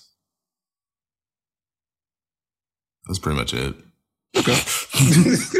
I respect. Just wanted to get your names on there. Uh, on that case, for me, uh, my top three for defense player of the year right now. Um, I also have Brook at number one. Uh, just what he's done as the fulcrum of that defense, and with the consistency that he's done it, and how often he's been there. Yeah, you know, I'm very much a, a games played truther. 25 games played minimum for the guys on the list as we head into Thursday's action. Uh, Jaren is at exactly 25 games. Mm. And considering that Brook has just played so much more and has been as steady as he's been, like I can't have Jaren up there right now. Um, so I have Brook one. I have Jarrett Allen two. Like he has been again one of the best interior defenders in basketball. He is spearheading the best defense in basketball right now, and the space numbers look pretty good for him too in terms of defending ISOs or just defending on switches in general. So he's been able to do a little bit of both. Um, Cleveland's defense has fared a little bit better with him off the court and Evan Mobley on this year. It's not as wide, wide as a gap as it was last year, but like it's still there. It's very, it's still very clear that Jarrett Allen is the piece that makes this work for Cleveland. And number three is Jaren. And full disclosure, like on a per minute or per possession basis, he's been the best defender in basketball this year. Um, ask me again in a month if he stays healthy. Like Jaren's two, probably one if he keeps this up. I have him three right now. Uh, it's mostly a games played deal for him, but we've already talked about what Jaren has been able to do for this Memphis team this year. Don't have to hang here too long.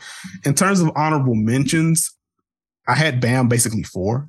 Like it just, I just feel for Bam because he's been so good, and it's flying under the radar just because of how weird this Heat season has been. And also in this context, it's flying under the radar just because of how good Brook and Jaren and Jarrett Allen have been, in my opinion. More so Brook and Jarrett Allen. I think Jarrett Allen's just been kind of underrated overall. But he just kind of gets the short end of the stick here, but he's been incredible. Hasn't been as hasn't been attacked as much as he was in years past. And that's more so a credit to how good he is and teams knowing, okay, our guards can't beat this guy off the bounce. Like that's that's not a mismatch. We can't do that. We have other defenders that we can attack. If we can space Bam in a certain spot, we may be more fruitful than trying to go at him directly. Um, but he's been really good. He's been one of the best defenders in basketball. We should not forget that. Uh, Anthony Davis was insane before going down. And as he's been down, the Lakers have held water overall in terms of their record, but the defense has fallen off and off an absolute cliff since Anthony Davis has been out. It kind of speaks to how much he was covering up on the defensive side of the ball. Wanted to give him some love. OG Anunoby is a good call. I think he's been the best perimeter defender in basketball this year. There's only so much he can do with a solid, but I guess slightly underwhelming Raptors defense this year. They're in the top half of the league in defensive rating, but it hasn't been as dominant of an effort. And ultimately, like if the Raptors don't finish with like a top seven defense or if they don't get into this top six in terms of standing, like I'm worried that OG isn't going to get the love that he deserves for the season that he's having on the defensive end of the ball. But he's been wild. Um, Smart's a good call. I have Dillon Brooks as a guy that I thought about, uh, particularly after the, uh, the NBA media survey came out. Uh, someone gave him the defensive player of the year vote. It's like, ah, I can't get that far, but again, he deserves love for the season that he's having. Uh, he would just be kind of at the bottom of like the honorable mentions list for me. Um, for all defense, for the first team, second team. Do you want me to go first, or would you like to go first? Uh, let me get my old mustiness out the way. Old and mustiness. Okay. Yeah, yeah. Let me get. Oh, and Joel Embiid is honorable mention as well. My apologies. No, you're good. First team, I went Marcus Smart, Jrue Holiday. Okay. I went Bam Adebayo as a forward. Okay. Due to historical voting patterns, I went Jaren Jackson Jr. also as a forward, mm-hmm. and I went Brook Lopez as my center. My second team, I have Mikal Bridges. Okay. I have Derrick White. Ah, okay. I have OG Anunoby. Mm-hmm. I still have Draymond Green. Okay. I know. And then I have Nick Claxton. Ah, Nick Claxton as the second. Th- okay, so wait a minute. Where, where was the where's the defensive player of the year love for Nick Claxton? What do you mean? Did you name him on the was he an honorable mention for you? Because I don't remember you saying. Nope. Ah, I see. All right. Well then, fine. He can get he can get this all defense though. He get this. you know what? I, am going to leave you alone for now. uh, first team for me. Um, not much changing on my end. Uh, I did do like a an article detailing like where I was in like mid December. Uh, my first team then was Smart. I had Jrue Holiday, I had Marcus Smart, I had OG Anunoby, I had Giannis, and I had Brook. Uh, as of now, I still have Jrue Holiday and Marcus Smart as my guards. Uh, my forwards, I have OG Anunoby. I do have Jaren Jackson Jr. on the team, on the first team, and I have Brook Lopez at center. Uh, mm-hmm. for the second team, um, back in December, I had Derrick White, Alex Caruso, Mikal Bridges, Kevin Durant, and Jarrett Allen. Uh, as of now, I have Derrick White still. I have Dillon Brooks as a second team guard. I have Kevin Durant as of now, but considering he's about to miss some time, like I would probably go with some sort of alternate. Like that's probably going to change in a couple weeks or so. Uh, but he's on the team right now. I have Giannis on the second team, and I have Jarrett Allen as my second team center. No Mikal Bridges, huh? Uh, no Mikal. Like he's very much short list for me. Have him slightly behind what uh what KD and Giannis have been able to do this year, but he's been good. Where's, like, uh, where's Bam Adebayo, bud? Uh, while you gave Bam Adebayo the uh, the forward eligibility, uh, I did not. Uh, as the uh, again, one, I don't have an official vote. Let me make that very clear. But two, uh, per like the ballot rules, it's supposed to be the player. Uh, you're voting at the player at where they play the most. Um, Bam has very much just been a center this year, which just kind of gives him the short end of the stick because I feel like Brook and Jarrett Allen have been better um, at the center spot this year. Uh, I, do you want me to reel off my honorable mentions? Sure, man. Go ahead. We can go. Uh, because I'm a sicko, like I just had a very long whatever. Uh, as far as honorable mention for guards, uh, Alex Caruso, who was on my team about a month ago. Uh, Paul George, Anthony Melton, Jose Alvarado, Jordan Goodwin, who's just not going to get love, but he should. Uh, from the forward room, Mikal Bridges, of course. Um, Jaden McDaniels, as weird as Minnesota's year, like Jaden McDaniels has, I think he's been Minnesota's best defender this year like what he's been able to do on the perimeter and what he's been able to do as a weak side rim protector has kind of gone under the radar because everyone's been memeing Minnesota and how weird it's looked, which understandably so. It's been some ugly possessions in Minnesota so far, but Jaden McDaniels has been insane this year. Uh, Draymond Green, also a guy that I thought about. Evan Mobley has been very good. Jimmy Butler flying under the radar again. I think Miss Games ultimately going to keep him out of the conversation at large, but on a per possession basis. Like he's been really good, particularly off the ball. And for centers, Bam Adebayo, of course, uh, Anthony Davis, of course, Nick Claxton on my list, Joel Embiid on my list. And then like the tier below that, like Miles Turner having a good season, Al Horford having a good season.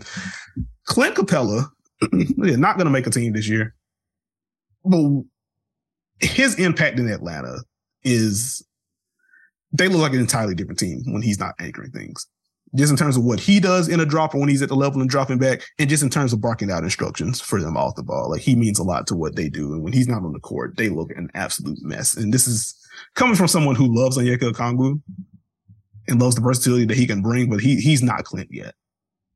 Uh, so he was another guy that I thought about, but ultimately didn't make my short list, but think he deserves some love. And then just a couple guys who didn't meet my, my games played minimum, like Dennis Smith Jr., what he was doing at the point of attack has been really good. And Victor Oladipo, has been running around like a man with his head cut off in a good way since he's come back. Only 16 games though, so he's not going to get any serious uh, consideration for an all defense team this year. Like even if he plays the rest of the way, like he's to be cutting it pretty close in terms of games played at the end of the year. So it might not matter, but I want to give him a shot because he's been really good as well. Um, and with that, we can now transition to the mailbag. We got some really good questions about defense in the mailbag. Thank you to those who sent in questions. Again, if you ever have basketball questions for us, NBAW, whatever it is, email us at dunkerspot at yahoo.com. Um, first question is going to come from Drum, who I mentioned on the last podcast. I said he started with a defense question that I was holding for this one. Um, so we will start with his first. He actually sent his email in at the very beginning of 2023. So After seeing a stat that states that there were 44 40 point games in the month of December alone, I was wondering if you feel any need to modify or change what defenses are allowed to do in the modern game. I know you touched on the defensive three seconds in a previous mailbag, but do you think there should be other, if any, changes made? Things like hand checking and FIBA goaltending rules come to mind as ideas, but I question if they would help at all or make things more confusing or annoying. Any ideas to help tame the scoring, or are you all for letting it fly? Uh, let it fly. I love defense. I, I love a good old fashioned grind fest. Don't get me wrong. This feels like a more fun mix league wide. So g- give me this. I'm fine. De- let defenses give the effort. Let's see the chess match as they try and figure some things out. I was there for Spurs Nets in the finals. Oh. I've, I've, seen a lot of defensive games. I, let's it, we're good. This is this is spoken like a man that worked for Memphis for real. Like, hey, I, have seen all the grit and grind. We we good. Uh, we can let's let's open this up a little bit. Yeah, buddy. Yeah. I feel you. Um, like we talked about in the other in the previous mailbag with like defensive three seconds. Like I I can't get to removing it altogether like moving it from defensive three seconds to defensive five seconds, I feel like would be a fun thing to experiment with. Like maybe let's see that in the G League and see what that looks like and then go from there. Only other thing really would just be kind of like the point of emphasis heading into the beginning of last season. So where it's like we're gonna let more physicality go in general. Like maybe not full blown hand checking, but if you do let these guys kind of battle a little bit, like I think we'll see enough of a dip without ruining scoring in general. Like I think there is more of a balance to be had, particularly with some of the work off the ball. Like let these guys deny, let them fight. Like freedom of movement. Yeah, I think it's a very good concept. Not like overall, like I think the league has done a good job of opening things up. Like I do think there's a little bit of balance to push it the other way. And so we get some more of those defensive battles with again without turning it back into the early 2000s. Like we can find the balance within like, you know, 2015 to 17, like in that range. Like I think you find that sweet nirvana. And when you have that plus the scheme versatility that we've seen as the league has continued to progress and stuff, like I think we'll have the, the, right mix of these offenses are insane, the players are more skilled, they shoot from further out, et cetera, et cetera, while defenses get to experiment more, hanging the paint a little bit more, get to fight a little bit more, we see more of a balance there. So I think that's kind of where I go. The goaltending, like I don't know how much that moves the needle for me. Um, I don't think it would be that difficult to implement. Like I don't think that would be a confusion portion. Um, but I don't really. Yeah, I don't. I don't know if I. I don't know how much the goaltending rules move the needle in terms of like stopping offense. Uh, I think the bigger issue is like how easy it is for guys to get to their spots now. I think it's like the general complaint, the ease in which they're able to get to pull ups or they're able to drive now because the game's more spaced out. So I don't, I don't know if that alleviates that problem that much. uh, next question going to come from Jay. We actually got a, uh, excuse me, come from Joe. So, so I almost skipped the question. Uh, Steve's talked the tweet before about how you don't have the defensive capital to take away everything on defense. You have to be willing to give certain things up. But what exactly do you do when your game plan doesn't get the results you're looking for, even if the process is still working? For example, you game plan to help off low percentage shooters, yet they start taking and making those threes regardless. I think most fans always demand for coaches to make adjustments, especially in the playoffs, but I think there's a strong argument for sticking to the game plan and hoping numbers regress back to their averages too. Interested to hear your thoughts on how you approach defensive adjustments, especially Steve, given his experience in the league and in playoff series before. Well, it's a tough pill to swallow. I'll put it that way. Uh, but you inevitably, when you are involving defense or dealing with defense, you got to pick one and try and deal with it to the best of your abilities. It's not as tough as when the game plan works, but you just don't score and you lose. And it's like, ah, this is great. Feel great about this. Um, depending on which type of poison you chose and what the stakes are, if it's time to make an adjustment, you try and make the adjustment to see if you can save it okay, maybe single coverage on this person wasn't the right concept. I mean, maybe it was the right deal, but he's cooking right now. We need to double, get the ball out of his hands. Or maybe giving up pull ups was a good idea, but we need to be more aggressive. You know, the game's tight. We got to turn things up of that nature. So you get that. The tricky part about adjustments, especially when you're trying to do them on the fly, is generally when you make that flip, A, you need your guys to be able to execute it. B, you are signaling something to the offense and potentially opening other things up. So sometimes, yeah, you can fix it, But sometimes you get that dual edged sword of not being able to stop thing A. And now this team is using thing A to open up B, C, and D. And we are cooked. um, so sometimes, you know, you, you tell a team, Hey, beat us this way. And they do it. And you just got to deal with it. You got to eat it. Um, readjust, weigh the pros, weigh the cons. If the process was truly good and they just hit shots or they just kept making the plays you were giving them, you know, you got to chalk it up, pat them on the butt, say good job. If it's a playoff series, that's where it gets interesting because now you got to figure out, okay, do we want to switch this up? We have this in our back pocket. We could try this. The thing is, in a series, once you make that switch, it's hard to go back because they've already seen everything you can do. So now they're prepared.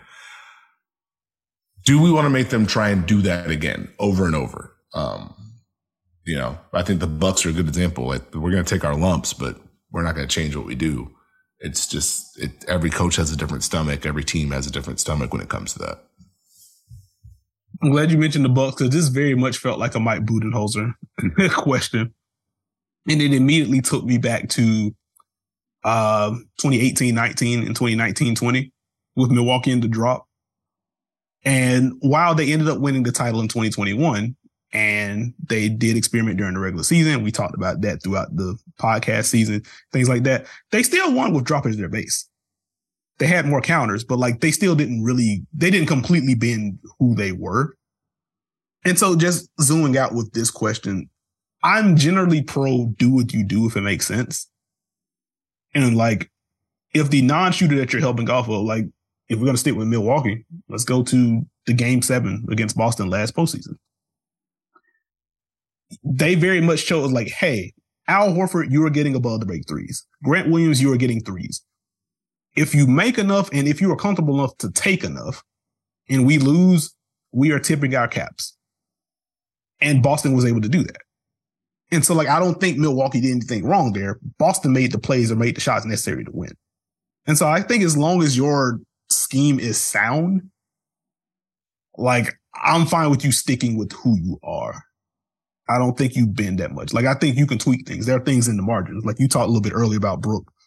And if a team's making shots, like I think back to their earlier matchup against New York, to where Jalen Brunson, what that was a what, 41 point game for Jalen Brunson? And then Milwaukee ended up winning anyway. But it's like, okay, maybe we have Brook take a step up. But I don't think they went to, okay, Brook, we're placing you somewhere else so we get someone else in the action because we don't want you to be attacked at all. Like it never got there. It's okay. Let's do a little bit more within the margins. I think there's room to make those kind of tweaks. But as far as just full blown, we're throwing this part of the game plan away. We have to do something else. Like I am not someone that is super for that, especially if the strategy is already sound.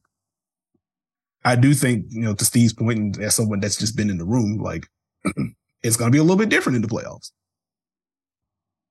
I think you have to really consider like, okay, it doesn't matter if this would only happen one out of 10 times. If that one time is the game seven, at that point, you're just kind of cooked. But like, I guess fundamentally, like I, I'm not really big on like, let's just full scale change everything.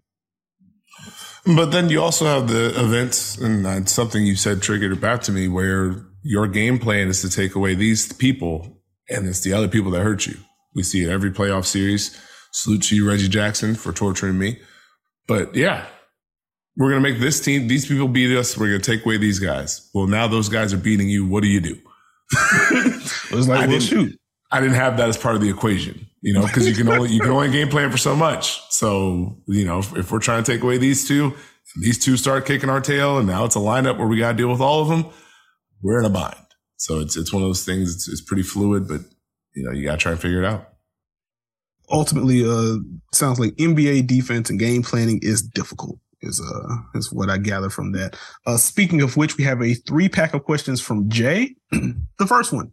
I have seen a copy of a couple of NBA scouting reports. I'm jealous. And they are mostly about offensive attributes of the opponent. And I know scouting reports gets more detailed in the postseason. However, I am curious to know to what extent do NBA teams focus on defensive attributes on their scouting reports? For example, do they say this player who usually guards the main ball handler likes to reach with his right hand? In general, what defensive attributes are paid attention to when scouting opponents' defense? Uh, I guess we'll cap it there. Uh, Steve, if someone has been in the room, like how, I guess, how deep do the defensive scouting reports get? I love that you said as someone who's been in the room, but then you said I'm jealous. Like I couldn't just send you one. I, I mean, that'd be cool. Like I, will take it. no, no, I'm not doing it because I'm petty. uh, the heck, I'm oh, jealous. Hey, man. Um, not all scouting reports are created equally, by the way. But anyways, uh, you rarely want to tell your guys not to do something unless it's something that's super obvious. Um, that is definitely going to hurt us. Like, you know, quick shots. If it's a team that likes to run, you probably want to say, Hey, let's not do that. Or like you meant, uh, you know, an elite rim protector. Let's be smart about our drives. But you need your guys to perform. So you need them to have that belief. So I would say you're not telling your guys to avoid certain offensive moves. Mm-hmm. Um, obviously when it comes to scouting game planning, part of the process is how do we score on them? So yeah, you're going to point out some actions or personnel you can put in places to get success. You know what their team tendency is if you do it the right way. You know what they're trying to do defensively, what they struggle with defensively, what leads to them having success on defense. You know, things like if we play slow, we play right into their hands. If we move the ball, we can hurt them, that type of deal. Those were always the most important things to me. What are their coverages? What are their holes? How can we attack? How can they hurt us with their defense and their plan, what they want to do. When it came to individual personnel, individual players, I wanted to keep it tendency based as much as I could, but I, as revealed earlier, was a complete sicko. so, you know, I could get deep in the weeds. Now you got to be careful.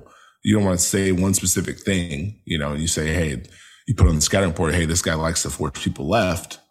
But really, that was just like the two or three games that you watch, and they were trying to do a specific game plan that they don't actually do. Now they don't do that in the game against you, and no one's reading your scouting reports anymore. um, so you want to give details, uh, but are they going to apply? Are they going to help? Like, what what is this? What is, what is he good at defensively? Are they active? Are they pressuring the ball? Are they physical? Where do they struggle? Is it isolation? Is it closeouts? Can we get them with quick attacks? What do they look like off ball? You know, are they active? Are they baiting? And then what about what about someone that someone may consider a bad defender? What do they do well? How could they hurt us? Is it quick hands? Is it reaching on drives? Is it tapping the ball back if they're behind in pick and roll? Um, so it's just for me, it was like little things that they try. And whatever I saw the most on film is probably what I put down, mm-hmm. just as potentially like a guide or something like that. Like that, like one, that was a really good question. And two, that was a really good answer. Like when I saw the question, I was like, you know what? I'm glad I'm not the only person that thinks about stuff like this. Cause I think back to like very early on in the, like my basketball news career, um, writing and doing like the, the scouting report pieces for like the final series and stuff and like pulling stuff like, okay, like Jayson Tatum wants to go, like he drives left on X percentage of his plays or whatever, whatever. I always wondered, like, do you ever get, I guess, what is too deep in the weeds for a defensive scouting report? and like, this primary defender, he slides better to his left than to his right. Like, th- do they ever go that deep into it? No, that's too deep. That's too deep. Okay. It's too deep because there's no telling what they're going to do against you. Mm-hmm.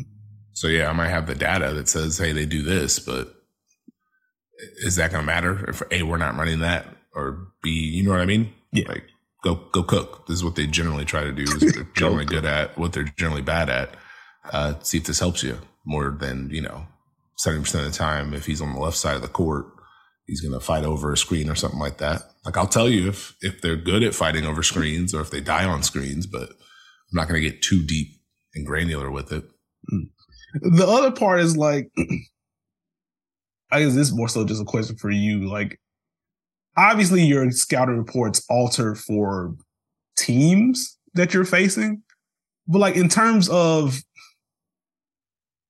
I guess for defensive game plans, were you just giving those to, were you preparing those for the team period, or were you preparing those for like, okay, these are our top defenders. This is what you need to know against these players. Like, how specific were the game plans in that regard? As for the players or for the coaches? Uh, for the players. For the players, I mean, they got you know, every person on their team. And then, you know, depending on the team, you might have some notes on what they're doing mm-hmm. and what we're trying to do.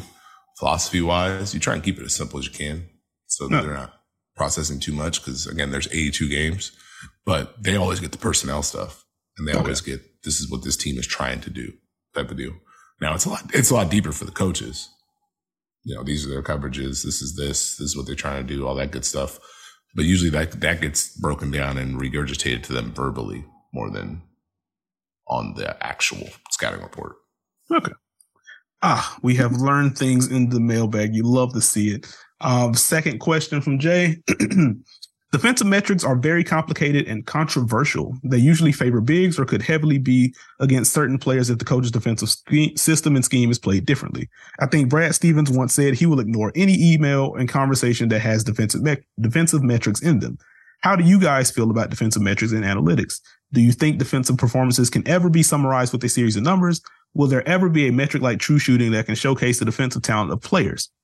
Or do you think due to the switching nature of defense in modern NBA, defense is something that will be best evaluated with the eye test? I mean, I still lean eye test. I think numbers can give you context.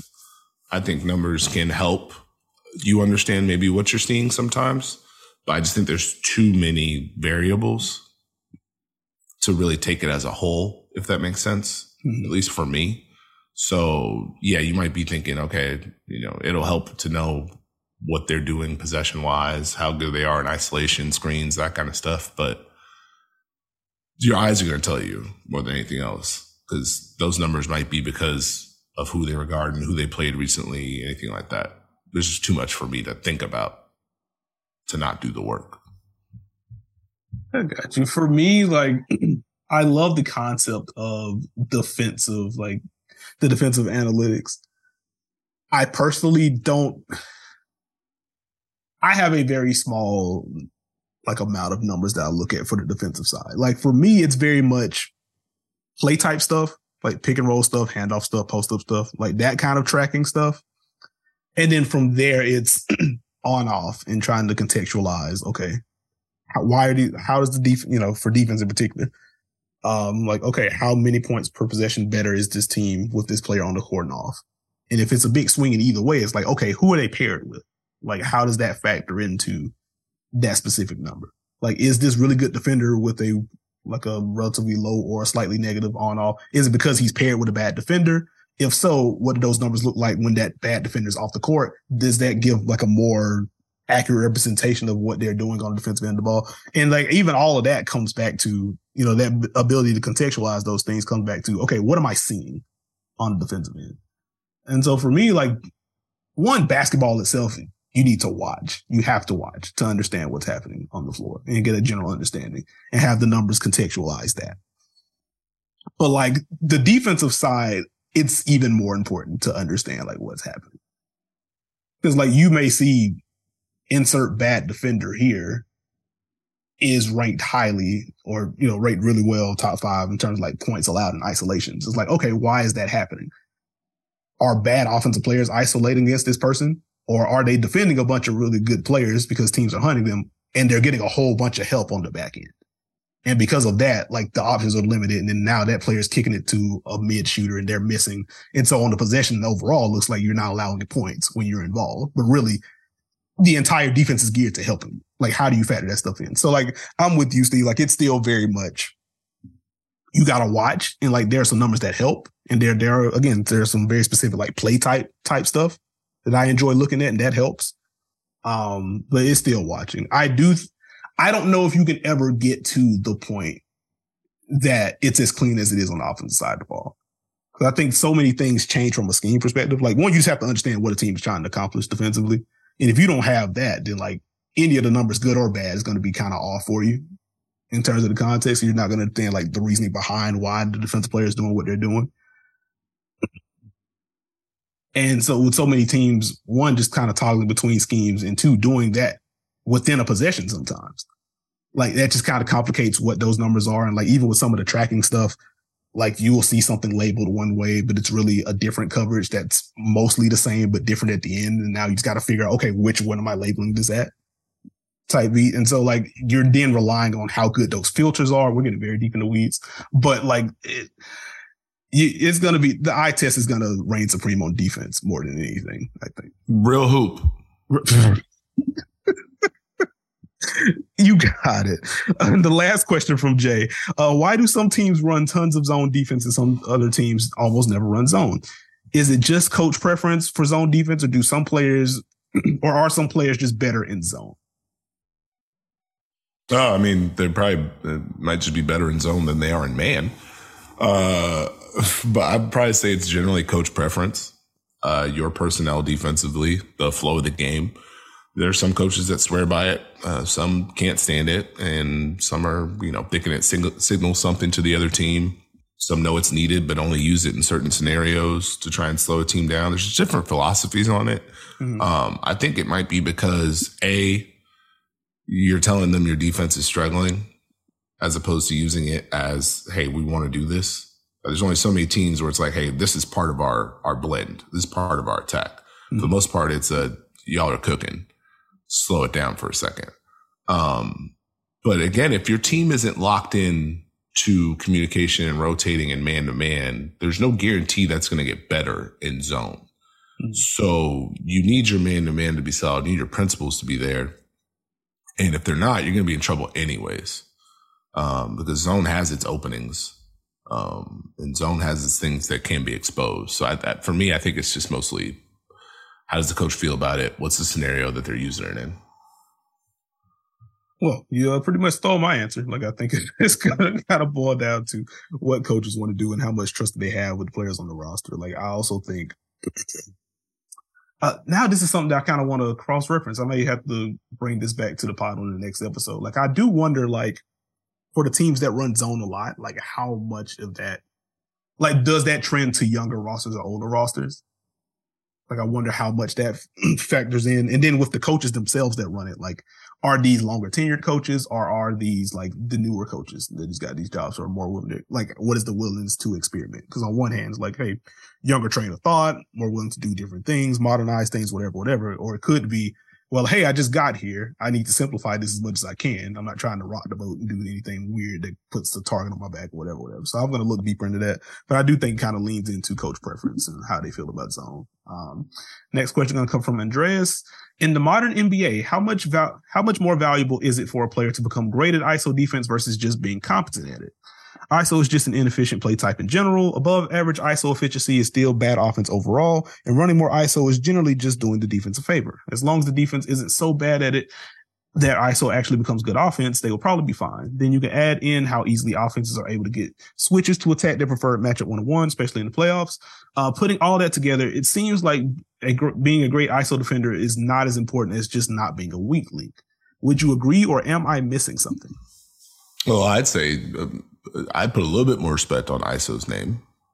Like I get the concept, but bucket getting is important and it happens. You do have to be able to play one on one defense, especially come playoff time. Uh, to me, to answer your question, I think it depends on the player.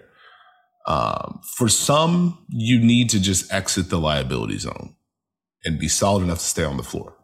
Like for me, when I saw this question, I thought of Tyler Herro. If he could just advance to, I keep the ball in front and I contest, that's a huge leap for him. Mm-hmm. Other guys, you got to be really good in one on one defense to keep your minutes on the floor. so it's not so much, hey, I can just be like, no, that's the thing that you do. That's why you're out there. And I think one on one defense does have more value in the playoffs. I do think it is interesting with the amount that teams are switching, what that does, but you need those guys who can defend those guys when the time comes. So I, I still think it's important to have someone who can pressure the ball, keep the ball in front, uh, contest, and all of that. I don't know if you can just bring yourself to the table as only a lockdown defender these days, mm. but it's it still has its its weight. Yeah. That's like on a very basic level. Like if you can be great, be great because duh. Um, but as far as like conceptually, like I do think it depends on the player role. Um, depending on your offensive importance, like depending on what your offensive importance is, I think the threshold is a little bit lower overall. Like we need you on the court, so we just don't need you to be so bad that we bleed points on, on the other end. So to Steve's point, like getting out of the liability zone. That's going to be important for Tyler Herro. That's very much going to be important for Trae Young. And that's why, you know, as we talked about it throughout that playoff run when the Hawks made it to the Eastern Conference Finals, both of us kind of noted like, hey, like Trae still ain't great, but like Trae's generally where he needs to be off the ball. And because of that, and because of how he was competing at the point of attack, again, still not very good, not a good screen navigator. The size is the issue, whatever. But because he reached the level of competency off the ball and fought defensively, the Hawks weren't dying with him on the court defensively. And because of that, they were over, able to hold firm. And then what he was doing on the other end obviously helped lead them to that Eastern Conference Finals berth. And so depending on your importance there and just your role in general, like that threshold is there. Um, in terms of importance, um, I'm, I'm also glad we saw this question because I forgot to note that at the top, uh, we are talking about like trends and stuff. Um, in terms of ISO defense overall, like the points per points per possession allowed in ISO, like that's risen this year. Like again, speaks to how great the offense is, and the rate of te- uh, the rate of teams double teaming on isolations has also risen. And so that kind of speaks to a little bit of the switch and double portion of it. Also goes into, okay, if we do have a weak leak on the floor, we really have to send some extra attention here because otherwise that's going to kick off an entirely different, uh, chain that we don't really want to deal with. And so to that point, like, on one hand, it feels like the threshold is a little bit lower for those stars. Um, on the other end, like because teams are so good at attacking weak links, you you really can't afford to be like competent almost isn't enough sometimes. Because even competent, you get attacked. Like we talked about this with Boston, where it's like, okay, who do we go after? And during the last postseason in the East Conference Finals in particular, it was Derrick White. It was Derrick. It was a lot of Derrick White. It was a lot of Grant Williams, and like Derrick White in particular is, is an elite defender. But it's just like, okay, like there's going to be something to poke at. It's size for Derrick White. It's going to be quickness for some of the matchups against Grant Williams. There's going to be something. So like if they can get attacked consistently in a matchup, held their own because they're good, but if they can get attacked, even competency may not be enough and you still have to send a bunch of extra attention. So like it, it varies, but like to Steve's point, like ISOs are tough. Like the league, the game is more spread out. Players are more skilled. It's just it's really tough to play really good defense, especially as you get deeper in the playoff series. Uh, next question is going to come from Jonah. Um, we're getting to the team based se- uh, section of the mailbag now. How do you two feel about the Wolves running more hedging at the level with Naz Reid and KAT, but then going to the drop with Rudy Gobert? Obviously, the Rudy drop has been solid without KAT on the floor, just simplifying things for everyone and Jaden playing fun point of attack defense.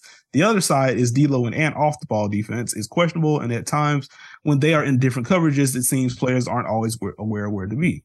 Do you think there is any more to fix to this than just hey, do better off ball and know your schematics, or is it just a big overhanging question of the Rudy KAT fit? Also notes that he's been loving the watch party. So thank you for joining us, Jonah. I mean, it's a combination of both, unfortunately. Like it, I mentioned earlier, but it's one of the biggest questions I've I had as the season was progressing.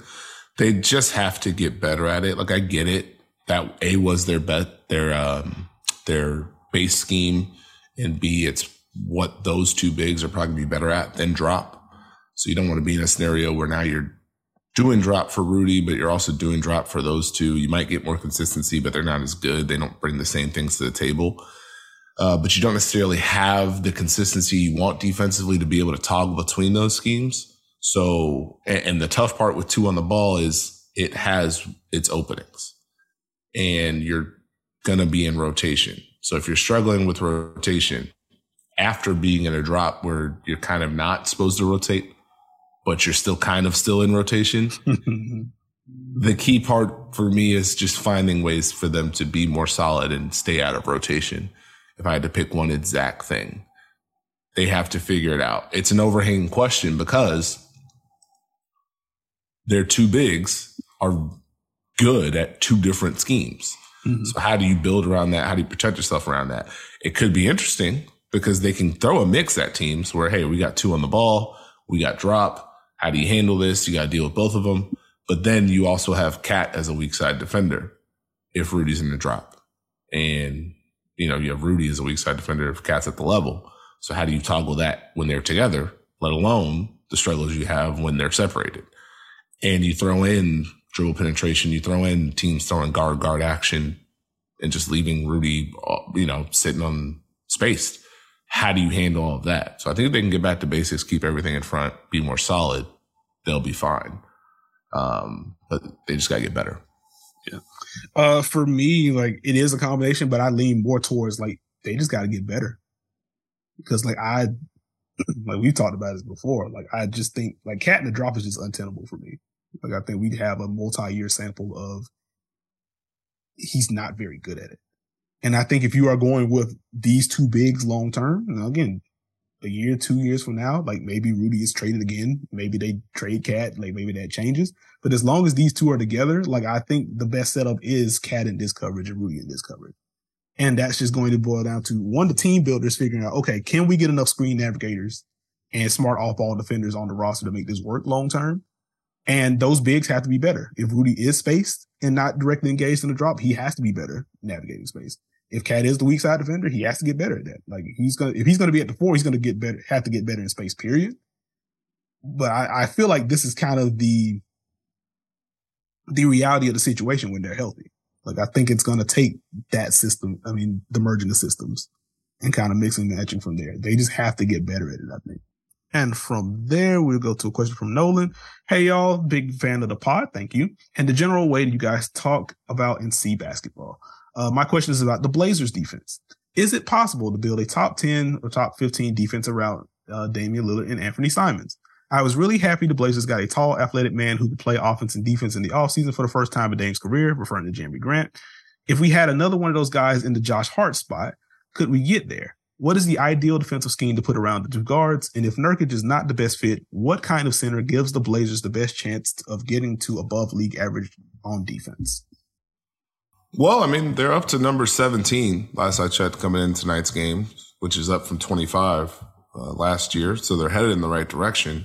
I think having the Grants, the Harts, the Winslows, the Gary Paytons, those type of guys gives your lineups balance and allows your team defense to be stronger. Those guys can carry a lot of the weight um, and keep it off of maybe your two guards. I do think the key is a you need versatility in your lineup. You need versatility in your scheme, which I think Portland has moved towards, and you need a big that's going to be able to do multiple things, not just protect at the rim, which could help. I mean, if they were able to funnel and have a rim protector, that be would make things easier. But you still have to navigate screens. I just think you need a big who can give you that rim protection, who could give you a late switch, who can give you some, you know, different looks and this is an Nurk shot for me. I think what he's been asked to do, he's been working his tail off. But when you have those two in the backcourt, you're going to have to have that kind of base around it, if that makes sense. Mm-hmm. Uh, but I think Dame and Anfernee Simons have done their job this year. Uh, I think they've been asked to do their job. They played with activity, they played with effort. Um, you just got to be as rock solid as you can be in pick and roll when you have size like that. Hmm. It's funny that we've gotten right back to the Portland question on defense. Um, we, you go I mean, speaking we, French again. Uh, we we were literally asked the question. You just answered. I don't know what to tell you, but uh, no. To bounce off of Steve's point, like like Dame has fought defensively. This is much better defense than we saw from him last year, or really the last few years for Dame. Anfernee Simons has also perked up the effort. So like I haven't had really any issue deals for them. I haven't really had an issue deal with Nurk either. I think Nurk's just limited. And what really, what you hit on that really stuck for me was like, you have to have a big that can do multiple things. And that led me to, a, I have a free throw adjacent question for you, Steve. How much better would the Blazers defense be if they had Zubac instead of Nurk? Mm, uh, it'd be an upgraded version of this, I guess. Yeah, like, yeah, like I feel like like I don't think Zubac is a an elite defender, but like and I don't think he's an elite switch defender, but like he's fine enough to where okay, we can we can late switch without cringing. And then in the drop, like again, not an elite rim protector, but he's solid. He's more solid than Zubac. I mean, more solid than Nurk. And like for the question threshold is like, can we get to the top 15? Like they're 17 now. If they had Zubac instead of Nurk, like I think they're like 13th in defense this year which again doesn't put them in the elite class, but like that gives you even more of a margin for error, which is funny. Like the defense, you noted 17th, they're 13th in offense, and the offense kind of sliding a bit, which is funny. Like I, have liked the off ball usage for Dame and what that's meant for him. And they've, they've cooked with him on the court, But like overall, there's been like a little bit of clunkiness to it, especially as of over the last like month. And so we'll see if the offense perks back up too. But again, that's for the offense stuff. Um, but yeah, like I, I do come back to center for this team. The center being able to do multiple things. Like I think that's where Nurk gets into trouble. Cause I do think like he's fine in a drop, but if they need him to do anything else, like it's just not at the level. And though they have added size, and I'm glad you he pointed out the Josh Hart thing, because like Josh Hart has competed and he really helps with rebounding, despite being like undersized for the wing spot. Um, because Nurk is limited, they need to play small more.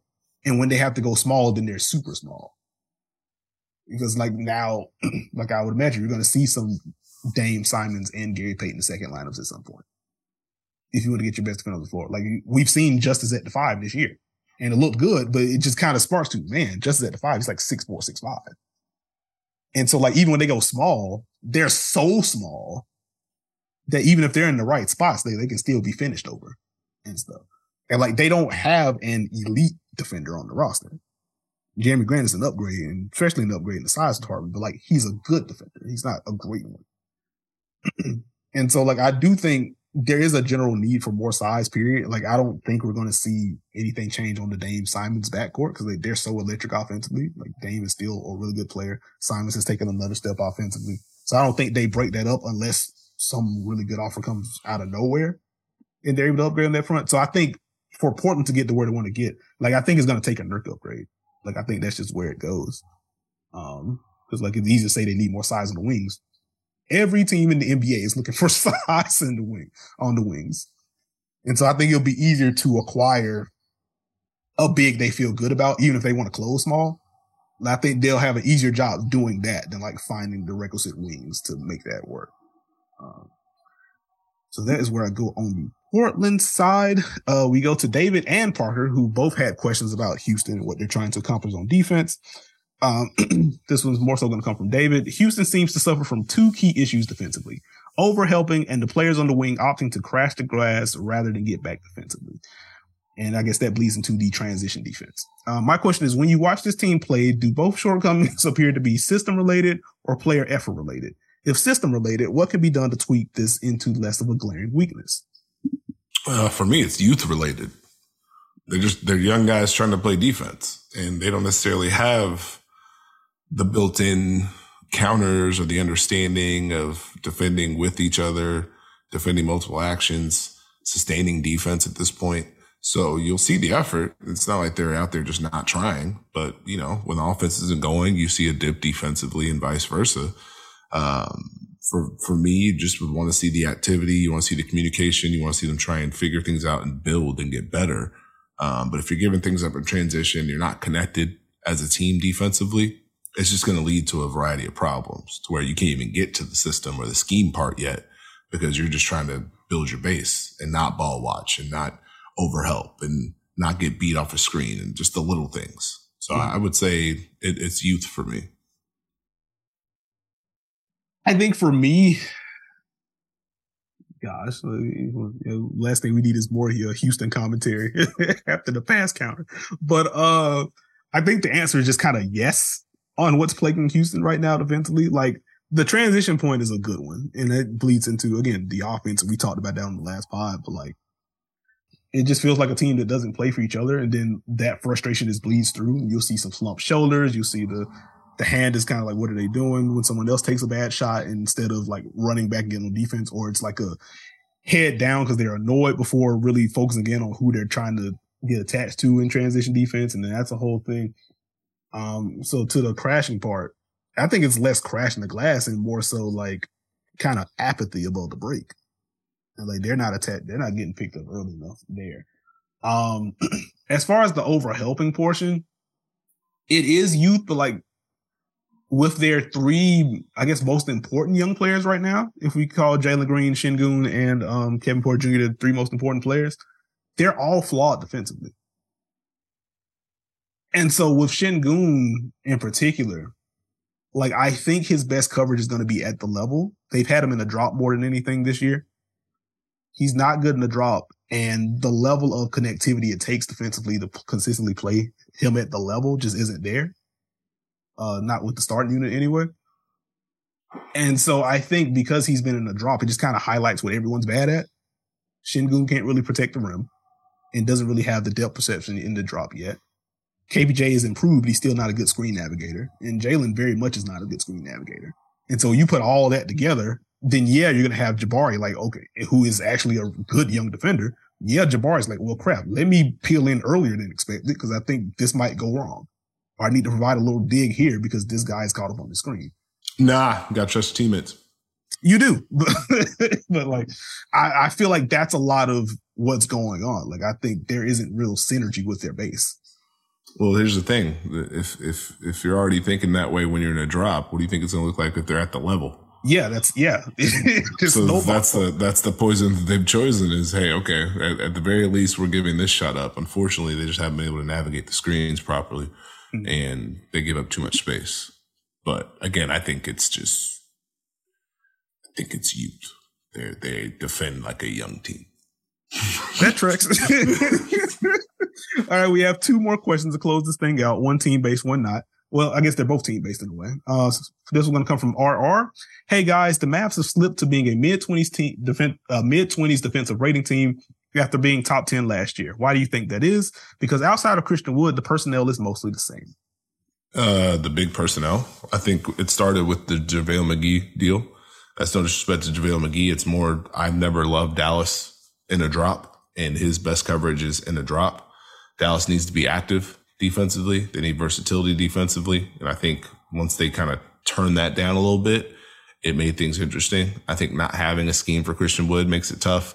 I think only being able to find certain pockets to play a Powell and a Maxi Kleber and Dave Burt and the injuries that they've suffered. They haven't necessarily had the same base. For better or worse, last year they had what they had. This is what we do. We go. This year they're trying to figure out, they're toggling through things. Uh, Christian Wood might be in a drop, might be a switch. So they're not as connected in that sense. And so I think that's probably the combination for me the lack of activity and then them not necessarily having that same force defensively. Yeah.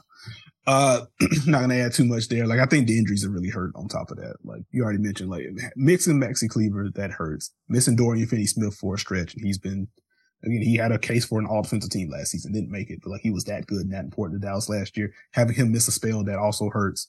And when you're trying to factor Christian Wood into the occasion, when you try to factor in uh Jalen uh JaVale McGee into the equation, like that obviously alters what you want to do.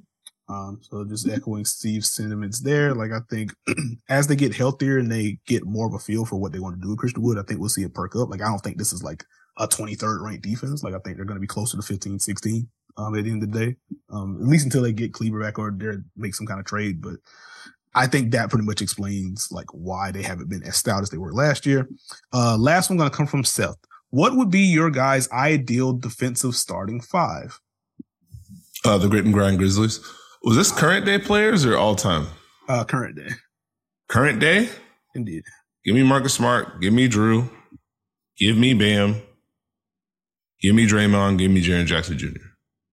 Ah, I see. Uh, we have uh, we have been doing the podcast for much too long. Uh, my ideal five was uh, Marcus Smart, Jrue Holiday, OG Anunoby, uh, Jaren Jackson Jr., and Bam.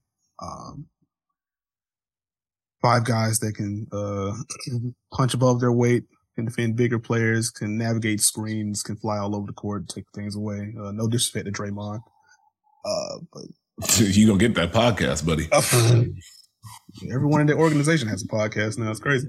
Uh, let's get into the free throw section. Uh, do you want me to go first? It's been a minute for me, so I can. Yeah, go ahead, man. Oh, also breaking. Tobias Harris getting helped off the court, walking oh. under his own power, but he was holding his knee. Oh, so no. hopefully he's all right. Oh no! Oh, walking this- by himself now.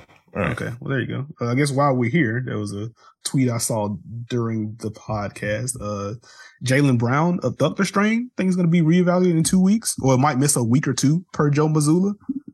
So we'll uh, we'll see what that looks like for Boston. Uh, Hope, all right. hopefully it's maintenance and everyone's good. Please turn injuries off. Yeah. Go ahead with your free throws. Your first yeah. of 2023. My first. Okay, I don't know. That's the all right. Anyway, uh, if you were coaching a young team, would you rather have an issue with overhelping or apathy off the ball?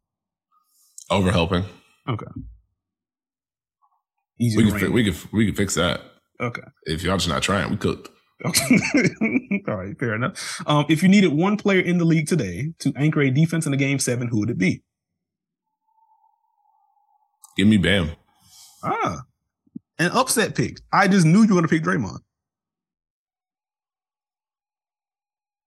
Huh, I'm intrigued. All right, uh, better screen navigator, Mikal Bridges or Derrick White? Mikal. Okay. Uh, Patrick Williams or Kyle Kuzma defensively? Give me, give me, mm, give me Pat. All right. Um, who's been better on defense this year, Draymond Green or Jimmy Butler? Ooh, that's tough. Uh, ooh. Jimmy, Okay. Draymond, Draymond. You don't Draymond. sound. You don't sound pleased. I don't like that question. All right. Uh, Kristaps Porzingis or Wendell Carter Jr. defensively this year? Give me Porzingis. Okay, dokie. Um, who's the worst player that you would take over Rudy Gobert defensively this year? The worst player I would take over Rudy Gobert defensively? Yes. What does that even mean? Who's worse? No, Define saying, worse. If, if you if you feel like I, if you feel like Rudy Gobert is like an 84 overall on defense, like who's the 85 you would take over him? Maybe. Wait a minute. Hold on. I have asked the version of this question like 20 times throughout this podcast history. Wait, but this one's throwing me for a loop. I don't know why. I don't know why. It's uh Mason Plumlee, Mason Plumlee. Thomas Bryant. I don't know, man. You feel like Mason Plumlee's been better defensively than Rudy this year? Nope, didn't say that. That's what I'm asking. Worst asked player that you would- think has Who been would I take? You said worst. who's the worst player you? would I take? Okay, you know what? All right. Ha! Semantics King. The question is literally who's the worst player you would take over Rudy Gobert defensively this year? That is that was the literal question. Yeah, I'd ride, I'd with Mace. Uh, Okay, all I right, know what he can do. Good guy. All right, all right. Again, I asked uh, Jaden McDaniels or Jayson Tatum on defense this year. Tatum. We're, we're gonna get we're gonna get Jaden some love from you at some point this year. Uh, who would be your all defensive third team center this year? Joel Embiid. Okay. Nick Claxton slandered once again. It's fine. He's Uh, on my second team. uh, it's fine.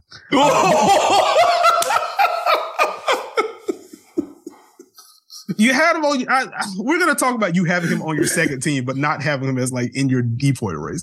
Uh, whose defense do you trust more moving forward, New Orleans or Brooklyn? Hmm. Give me, give me New Orleans because KD's out. Mm, okay. Clint Capela is the blank most valuable defender in the league. 20, Okay. 25, Okay. uh, 30. Got, oh, total defenders? Yeah, 25, 30. Okay. So some uh, some Clint disrespect. It's all right though. Yeah, I- that, yeah, that yeah. concludes my uh, my free throws. Ain't look too good when he was there. Hey man, hey, they're flirting around the top ten defense when he was there. I don't know, man. That offense was ugly, but they they they, they were doing the thing with Clint on the floor. All right, dog. I'm just I'm just saying. I'm just saying. It's been, you, you never gonna quit that man. Uh, you go, you gonna Capela and Rudy yourself to death. Bigger sign of impending doom: LeBron saying, "I want to finish my career here," or your partner working out and buying new clothes. where did that even come from? Um, I'm just gonna go with the former. Okay. Uh, Chandler Parsons uh, admitting the Euro step with Memphis. Thoughts? That was pretty funny. That man said Oscar performance. I was like, oh no. He said grit and grind for life. That's wild. Um, this is a shame because if, if if that was if it was really that Chandler Parsons, that team. Anyways, uh, what do we think of the timelines of trade talks surrounding Miles Turner and John Collins ending with John Collins being traded to Indiana and them playing together? feels like on brand, painfully on brand. and then it's gonna be John being like, "Well, shoot, man, why I don't get the role no more?" or it's gonna be Miles Turner being like, "Hey, why does he get all the roles? I'm spaced again." it's gonna be that without any of the playmaking. Uh, who would ask for a trade first? Probably Miles. Okay, more fun: John Collins in Indiana or John Collins in Utah. Uh, ooh, more. Oh, more fun, Indiana. Okay. Uh, when's the last time you think Spo has uh, spoken to Dewayne Dedmon? You think Spo has spoken to Dewayne Dedmon? uh, who's been the biggest disappointment for you this year? What team? Oh, just in general? Yeah. Um. Well, this feels a bit adjacent. Uh, probably. Hmm. Pro- so like it would be Minnesota, but like the injuries got, give us a little bit of a buffer. Okay. Um, if not Minnesota, probably Houston. Okay. Uh, Mike Conley or Chris Paul? Uh, Paul. Mike Conley or Tre Jones? so pull the curtain back on this one before I answer.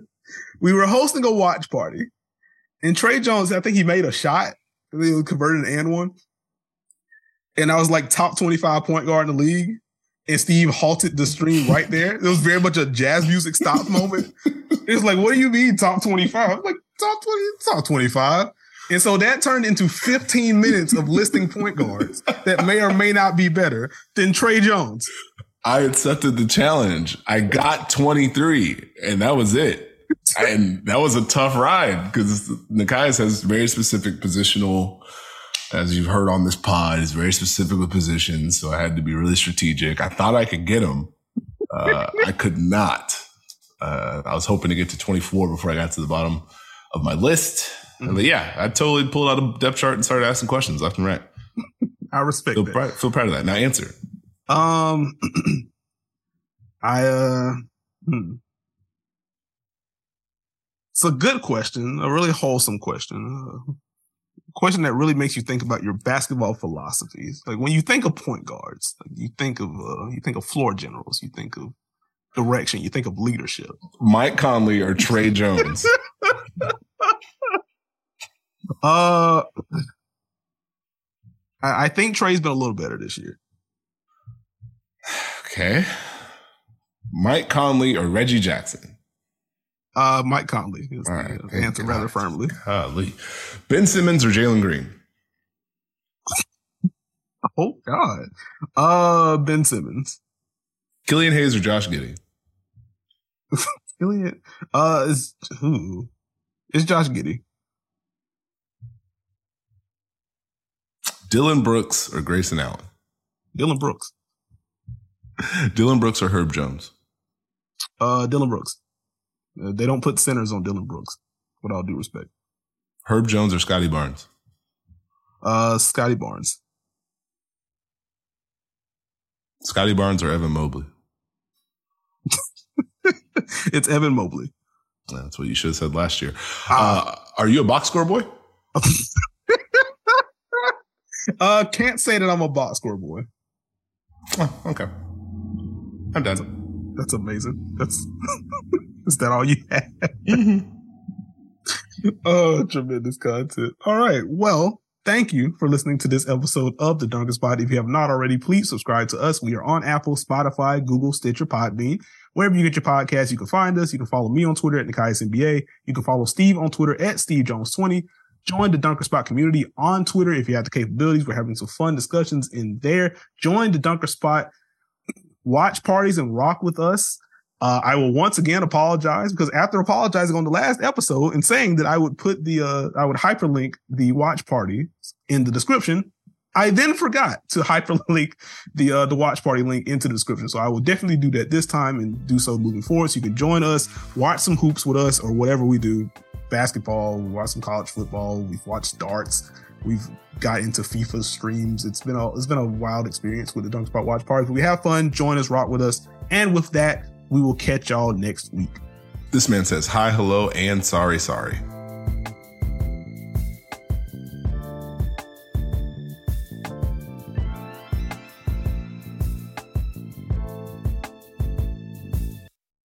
Hey, Prime members, you can listen to the Dunker Spot ad free on Amazon Music.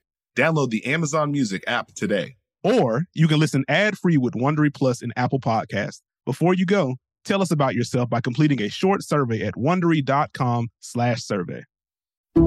Some people just know the best rate for you is a rate based on you with Allstate, not one based on Carol. She's more focused on hitting a high note than the car in front of her.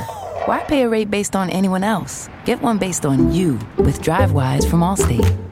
Not available in Alaska or California, subject to terms and conditions. Rates are determined by several factors, which vary by state. In some states, participation in DriveWise allows all Allstate to use your driving data for purposes of rating. While in some states, your rate could increase with high risk driving. Generally, safer drivers will save with DriveWise. Allstate Fire and Casualty Insurance Company and affiliates, Northbrook, Illinois. Yo, Trey. Kevin, what's up, man? You know, I've been thinking, what would have happened if the NBA never vetoes the Chris Paul trade to the Lakers and we get CP3 in the same backcourt as Kobe in LA? Well, you get a very happy Jack Nicholson for sure. And the Lakers probably win a bunch more championships. CP3 finally gets a ring or two or three, and the Kardashian empire is forever altered. What did you just say? Hey, everybody, I'm Trey Wingo. And I'm Kevin Frazier, and we're teaming up on a new weekly sports podcast from Wondery, Alternate Routes. As former Sports Center anchors and current sports obsessives, we're consumed by all the what if questions that make being a sports fan so excruciatingly fun. If you're like us, then you also live and die on the fallout from every drop pass. Or play call. Each week on Alternate Routes, we'll take a flashpoint in sports, break down what actually happened, then explore every alternate scenario and the ripple effects it would have caused. Follow Alternate Routes on the Wondery app or wherever you get your podcasts. You can listen early and ad-free right now by joining Wondery Plus.